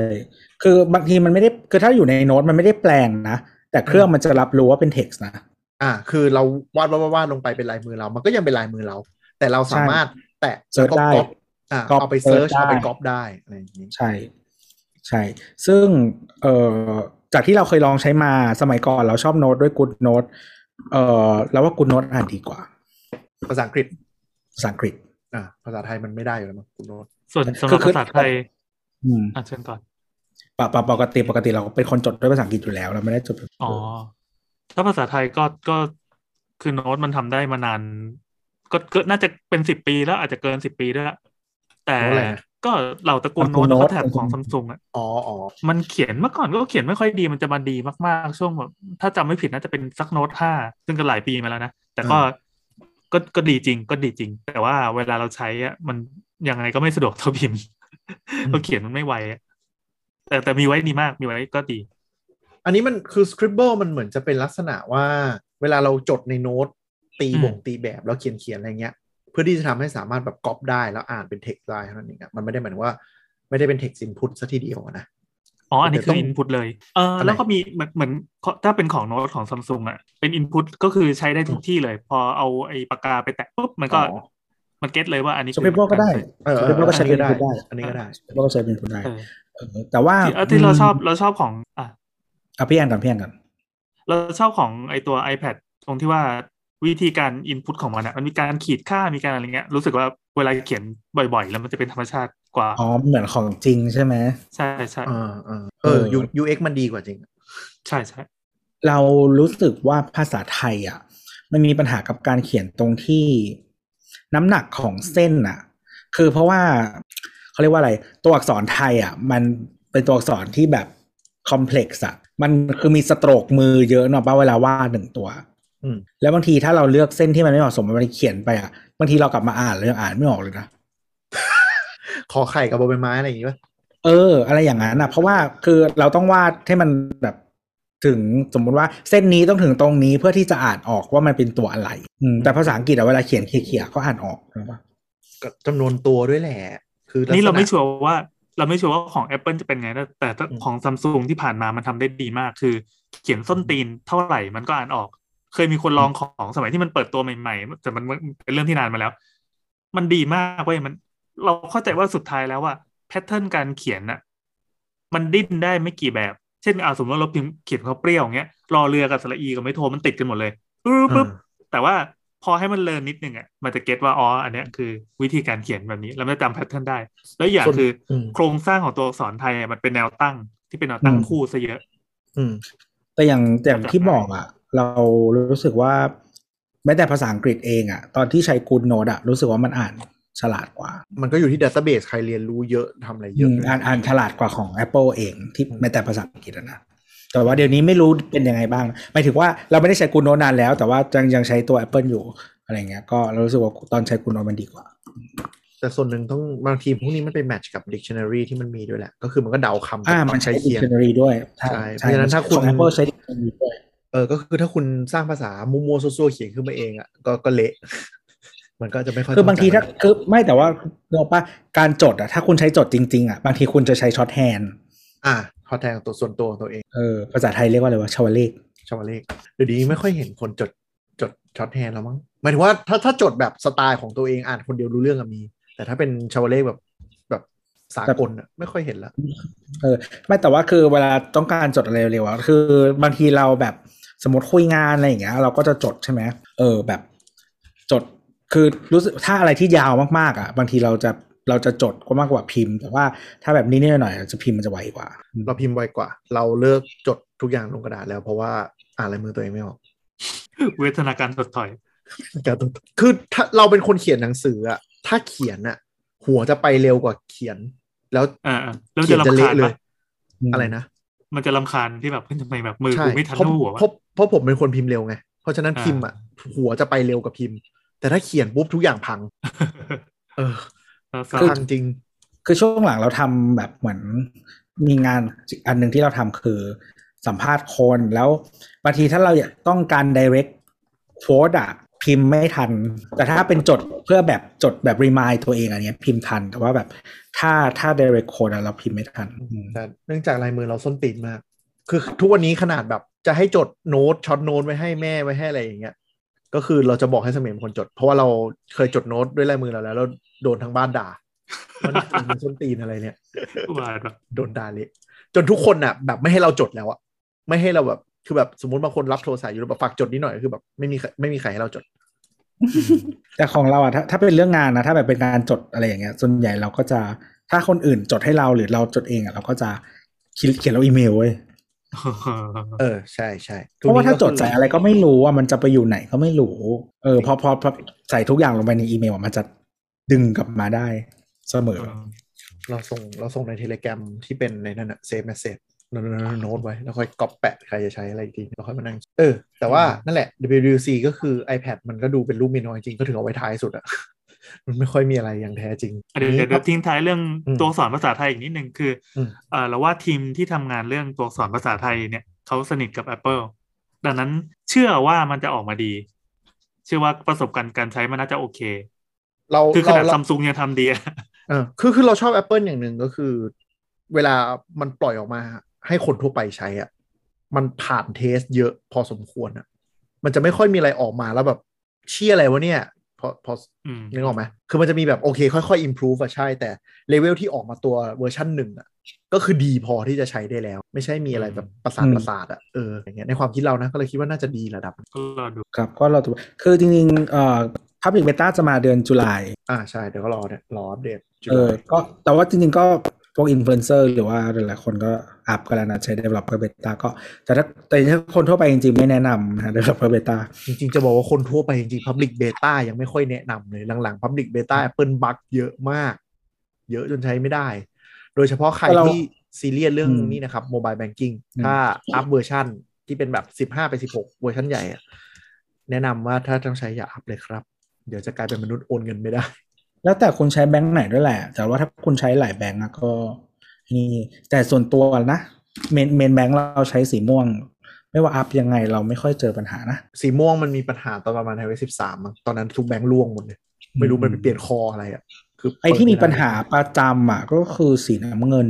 อ๋ออันอันนั้นแค่อัพอัพอะไรนะเวอร์ชันมินิก็ล่วงแล้วไฟดับสิบก็ห้าพัจุงดห้าแบบอัพสิบห้าจุดสี่เป็นสิบห้าจุดห้าอย่างเงี้ยก็เน่า แล้วก็สีน้ำเงินอีกเจ้าหนึ่งอะ น้ำเงินส้มอะน้ำเงินส้มเฮ้ยนั่นเขากำลัง proud กับแอปใหม่อยู่ แอปใหม่ดีขึ้นมาก ไม่ได้แปลว่าดีนะดีแต่ดีขึ้นมาก ดีขึ้นมากจริงๆดีขึ้นมากจริงก็รอดูๆเพราะอันเดิมมันส้นตีนเออแต่ว่าธีมของของซอฟต์แวร์รอบเนี้ยก็ดูท่าทางจะแบบอ p t i m i z e อะไรมากขึ้น แล้วก็เพิ่ม feature เล็กๆน้อยๆ มากกว่าจะเป็น big feature เป็นไปได้ว่าช่วงที่โควิดระบาด work from home กันมาอย่างเงี้ย main feature ก็อาจจะไม่ได้พัฒนาเยอะ ซึ่งก็ทำให้ Apple เนี่ยอยากให้ทุกคนกลับเข้าออฟฟิศมาก ๆ จนได้รับการกระแสการต่อต้านพอสมควร ก็มีก็คนมีลาออกไปพอสมควร ใช่ มี big name หลายคนลาออกแล้ว Apple ก็รอบนี้ก็ดูไม่งอเท่ารอบที่แล้วแล้ว เพราะว่าเขาคงต้อง make decision แล้วเราว่า เออถ้ามึงอยู่ด้วยแบบเรียกเขาออฟฟิศแล้วมึงมึงไม่ยอมมาอะไรเขาเรียกเขาออฟฟิศสามวันมั้ง Apple คือถ้าไม่ยอมมาก็คือแบบ work ด้วยกันไม่ได้ว่ะในระดับบางคนก็คงเห็นปัญหาแหละ มันมีอย่างนี้ด้วยก็คือไฮบริดกับรีโมทอะคือคือสมมติคือไฮบริดอะแปลว่าคุณยังต้องอยู่เมืองนั้นนึกออกปะอ่าอ่าแต่ถ้ารีโมทอะคุณอยู่ไหนก็ได้อืมอย่างอย่างน้อยน้อยก็บางทีก็อาจจะแบบทำโซนเดียวกันจะได้ง่ายๆหน่อย แต่เราเข้าใจในเชิงบริษัทที่มันเป็นฮาร์ดแวร์ แล้วมันเป็นอะไรที่มันต้อง collaborate หลายๆทีมอะการไม่ได้มาอยู่ออฟฟิศมันคงมันคงมีปัญหาในการทำงานกันจริง ๆ นั่นแหละ จริง ๆ หลาย ๆ อย่างที่มันต้องใช้ collaborative thinking หรืออะไรอย่างเงี้ย เหมือนที่เราพูดอะแบบสมมติว่าแบบ จะทำเวิร์กช็อปอะไรอย่างเงี้ยมันอืมไม่ได้อะ ยังไงก็ต้องมาเจอหน้ากันนะไม่ได้จริงๆเออ แล้วเราที่ถ้าเลือกที่เราเจอ feedback หลายอันก็คือแบบการที่มาอยู่ออฟฟิศด้วยกันนะอะไรที่มันใช้ effort น้อยๆอะมันจะ clear ได้เร็วนึกออกปะอย่างเช่นแบบเฮ้ยอืมมาช่วยดูตรงนี้หน่อยคิดว่าอันไหนดีเงี้ยถ้าอยู่ออฟฟิศก็คือแบบชะโงกหัวมาแล้วก็คอมเมนต์แล้วจบภายในสองนาทีนึกออกปะอืม แต่ถ้าอยู่บ้านก็คือแบบโทรไปหาอืมอ้าวมึงไม่รับติดประชุมอยู่ ว่างหรือเปล่าต้องเท็กซ์เออตอนนี้โทรหาได้ไหมใช่อย่างเงี้ย เห็นตารางว่างอยู่แต่มึงแดกข้าวอย่างเอเงี้ยอโทรหาได้หรือเปล่า คือมันเป็นแบบไอ้พวกนี้แหละที่มันทำให้แบบงานที่มันควรจะมันควรจะไหลลื่นอย่างรวดเร็วอะมันกระตุกกระตุกกระตุกตลอดอืมบางทีเราแค่เดินไปหากันแบบใช่ไม่ถึงนาทีแล้วก็มัมมอยเล็กน้อยอะไรอย่างเงี้ยว่าได้งานเอออันนี้มันตัดไปหมดเลยไงแล้วกลายเป็นว่าแบบกว่าจะได้ feedback ของ นิดหน่อยๆอย่างเงี้ยแม่งกลายเป็นเสียเวลาพอจริงๆ เรื่องการเรียนงานด้วยแหละ แล้วก็ อันนี้ที่ที่อันนี้เขาอันนี้กันมาแบบ เรื่องการเรียนรู้งานพนักงานใหม่ที่แบบคือสมมติว่าถ้าคุณเป็นพนักงานเดิม แล้วคุณรู้อยู่แล้วว่าคุณต้องทำอะไรอะอันนี้คุณอาจจะไม่ต้องเรียนอะไรเออคุณสามารถใช่ทำงานไปได้เรื่อยๆนึกออกปะแล้วก็รู้จักคนในองค์กรอยู่แล้ว คุณสามารถมีความสัมพันธ์แบบออนไลน์กับคนได้ แต่ถ้าคุณเป็นพนักงานใหม่อะ ไม่มีคนสอนงานสอนยังไงต้องถามกับใครนู่นนี่นั่น คือสมมติว่าอ่ารู้ว่าเจ้านายคือคนนี้ แต่ว่าอืมเพื่อนนั่งข้างๆกูไม่มี เออเออเออก็ก็คนที่กระทบช่วง first jobber ช่วงโควิดก็ก็มีความเครียดสูงมากเรื่องนี้ เพราะว่าไม่รู้ culture ที่นี่เป็นยังไง ไม่รู้ mood เป็นยังไง ไม่รู้ต้อง approach คนยังไง แล้วอยู่บางทีก็คือกลายเป็นแบบไปอะไรอะไปไปทำตัว ไปทำตัวปีนเกลียวโดยไม่รู้ตัว อืมเออหรือบางทีแบบสมมติคุยกันอยู่ในกลุ่ม กลุ่มแชทออฟฟิศอะไรเงี้ยแต่เราไม่รู้จักใครเลยอะเราก็จะแบเอบอใช่เข้ายังไงอะไรเงี้ยใช่ประดับประเดิดมากใช่อืมก็เลยค่อนข้างอย่าง Apple ก็ encourage หรือ Tech หลายอันก็ encourage เป็น hybrid สามสองกันพอสมควร แต่อย่างเทสลามันมีไอ้นี่ด้วยนะไอ้ไปถึงหลังจากจดหมายอันนั้นอะ แล้วค่อยค่อยมาพูดทีหลังว่าต้องปลดคนอะเออแล้วก็มีคนบอกว่า อ๋อที่มึงบอกก่อนหน้าเนี้ยก็คือเป็น scheme จะให้คนลาออก โดยที่มึงไม่ต้องเสียตังค์ปลดใช่ไหมเออว่ะก็เป็นไปได้ไม่แต่ว่ามาร์คเขาบอกชัดเจนมากว่าเขาจะปลดไอ้พวก salary น่ะไอ้พวกนั่งโต๊ะอะแต่คน production นะเขายังเขาจะต้องเพิ่ม คือแสดงว่ามาร์คมันต้องไปเจออะไรสักอย่างในองค์กรว่าแบบไอ้เฮียแม่งมีฟรีโรเดอร์อยู่อะแล้วกูจะเอามึงออก แต่เราเข้าใจแต่ก็มีคนมาทำสกู๊ปนะ คนสกู๊ปประมาณว่าแบบ คือสไตล์การทำงานเทสลาอย่างที่เราเคยคุยกันว่ามันเป็นสไตล์ที่ลุยอ๋ออะเออมันมันเป็น style overwork อะใช่ แล้วก็คน tech บริษัทอื่นๆเขาไม่ค่อย appreciate กันอะไรอย่างเงี้ย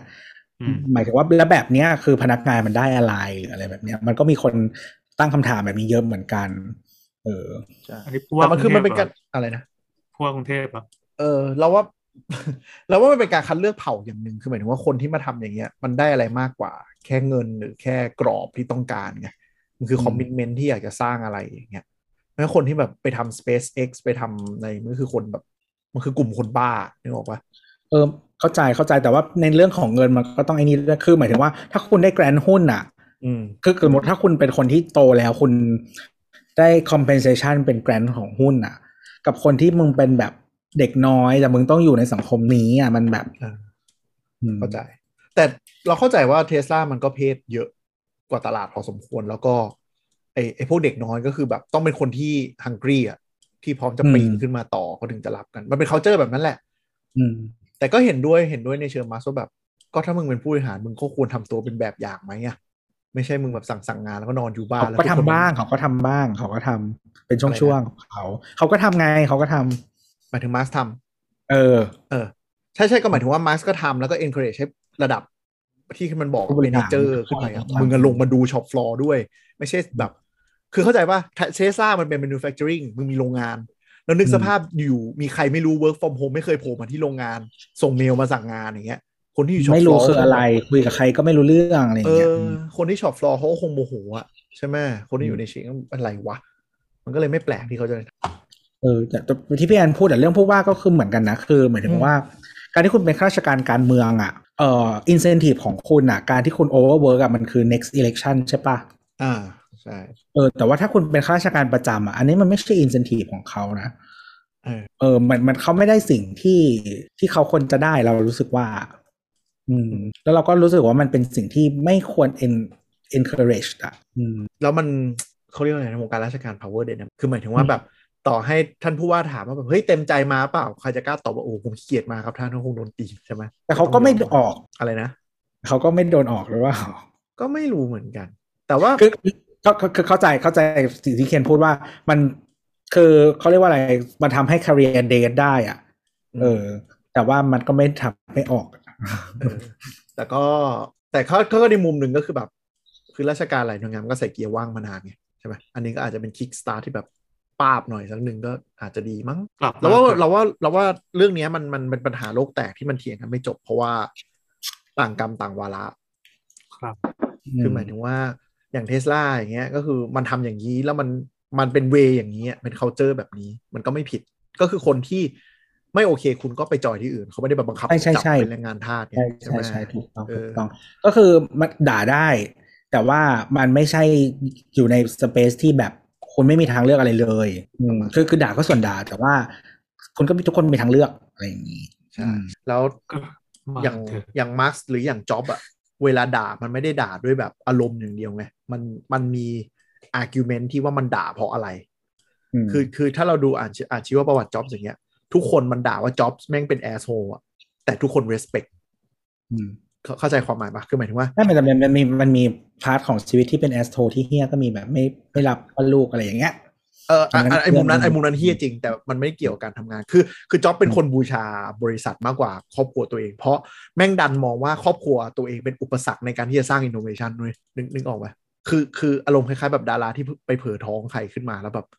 ถ้ากูรับมึงชีวิตกูพัง เพราะนั้นกูจะปฏิเสธสิ่งนี้ออกจากชีวิตกู เออในมุมนั้นนะคือเป็นคนเฮี้ยเลยแหละ แต่ในมุมการทำงานก็คือแบบทำงานอยู่แล้ววันหนึ่งอยู่ๆจ็อบมาแล้วก็คือระเบิดลงทั้งแผนกแล้วทุกคนก็แบบ fuck up ไม่ได้ไม่ได้พักผ่อนอะไรเงี้ยแต่พอเหมือนกับพอเวลาผ่านไปทุกคนมองกลับไปคือแบบ ทุกคน respect สิ่งที่จ็อบมา ไม่ใช่ว่าแบบเออกูปล่อยไปอะไรอย่างเงี้ย แล้วเขาเป็นคอมมิ t เมนต์มัน visionary อะกลับมากันเถอะ ออออกไปนอกหมดแล้วแหละจริงๆแล้วใช่ทีม WWDC ก็ไม่มีอะไรแล้วก็ Tim Cook ก็โผล่มาเปิดกับปิดแบบน้อยลงเรื่อยๆ airtime น้อยน้อยลงเรื่อยๆ Craig airtime เยอะขึ้นเรื่อยๆก็นี่มันมี Craig ที่แบบว่าทำท่าวิ่งไว้แล้วเป็นเอฟเฟกต์ไว้กินอันนั้นอันนั้นแหละไปดูก็คือตอนจบ Mac OS เข้า iPad นะครับ อันนั้นแบบคริ n ช์มาก แต่ก็เป็นเพเพื่ออะไรความเพื่ออะไรมากก็ทำเล่นก็ทำเล่นทำเป็นแบบเหมือน Quick Silver ที่วิ่ง High Speed แล้วช้าลงอะแล้วก็มีทักเออแล้วก็วิ่งปุ๊บกลับมาตรงไอ้ที่ตรง stage อะไรเงี้ย ใช่ก็ไม่มีอะไรทำทำแค่วิ่งวิ่งเปลี่ยนฉากเนี่ยเหรอ ใช่ไม่มีโอ้เด๋อเด๋อโคตรแต่ให้ airtime แบบสามสิบวิอะไรอย่างเงี้ยนึกออกปะเออ นั่นดิแอบถามคนมีค่านะ เออ ก็ ก็เพราะมันเป็นวิดีโอแล้วก็อยากทำอะไรก็ทำเออ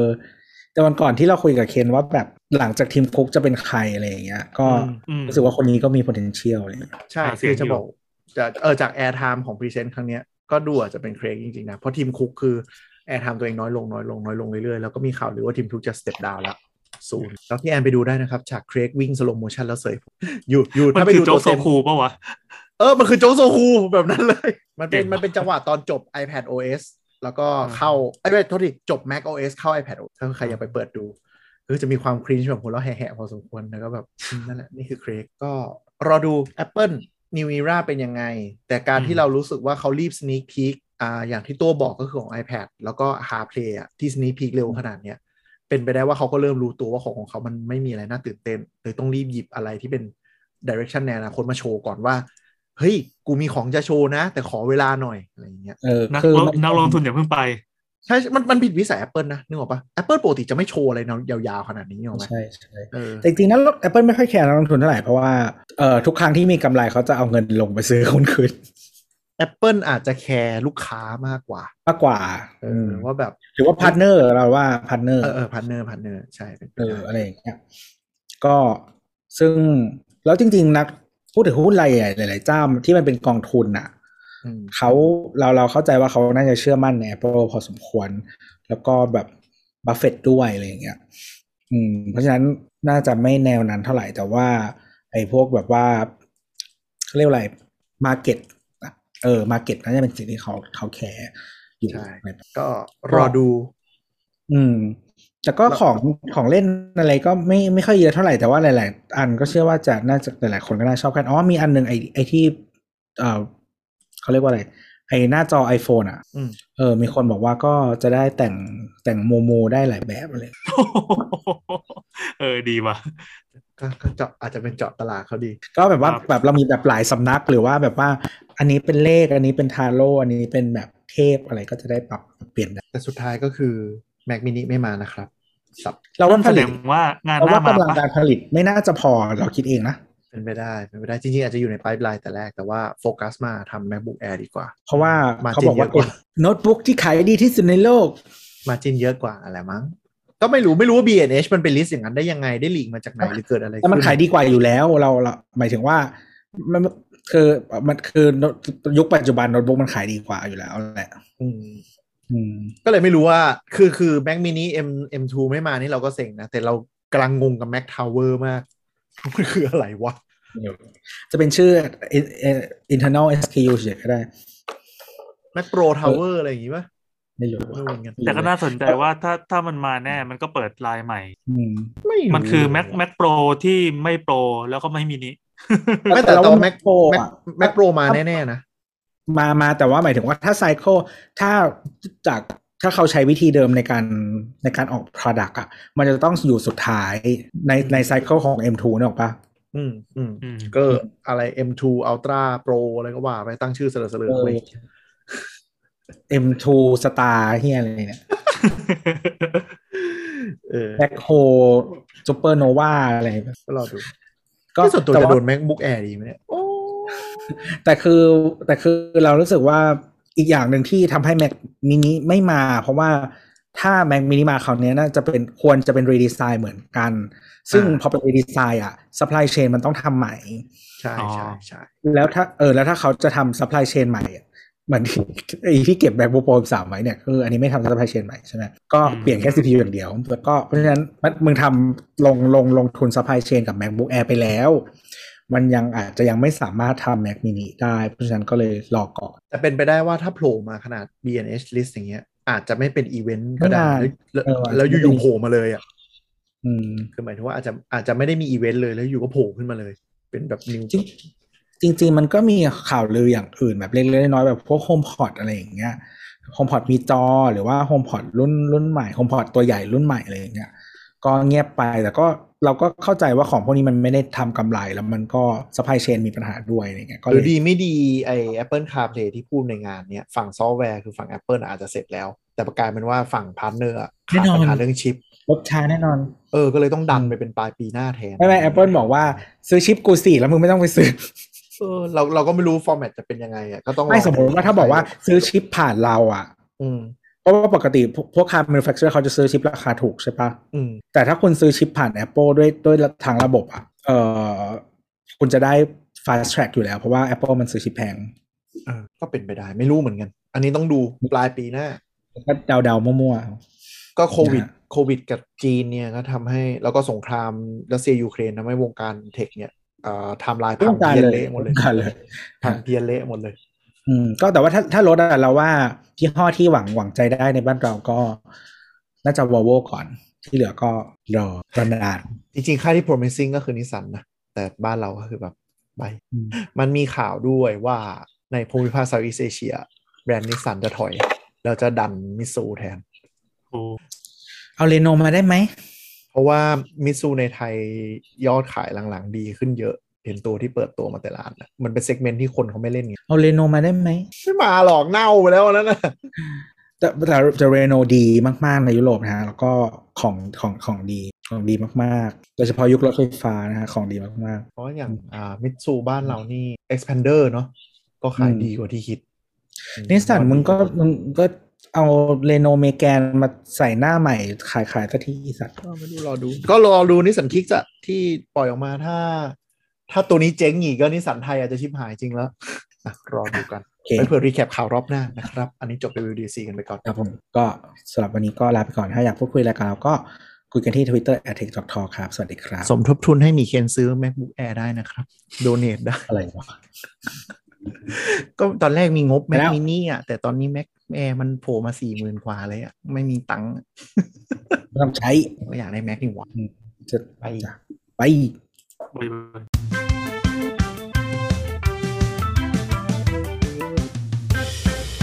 สามข้อครดิโอ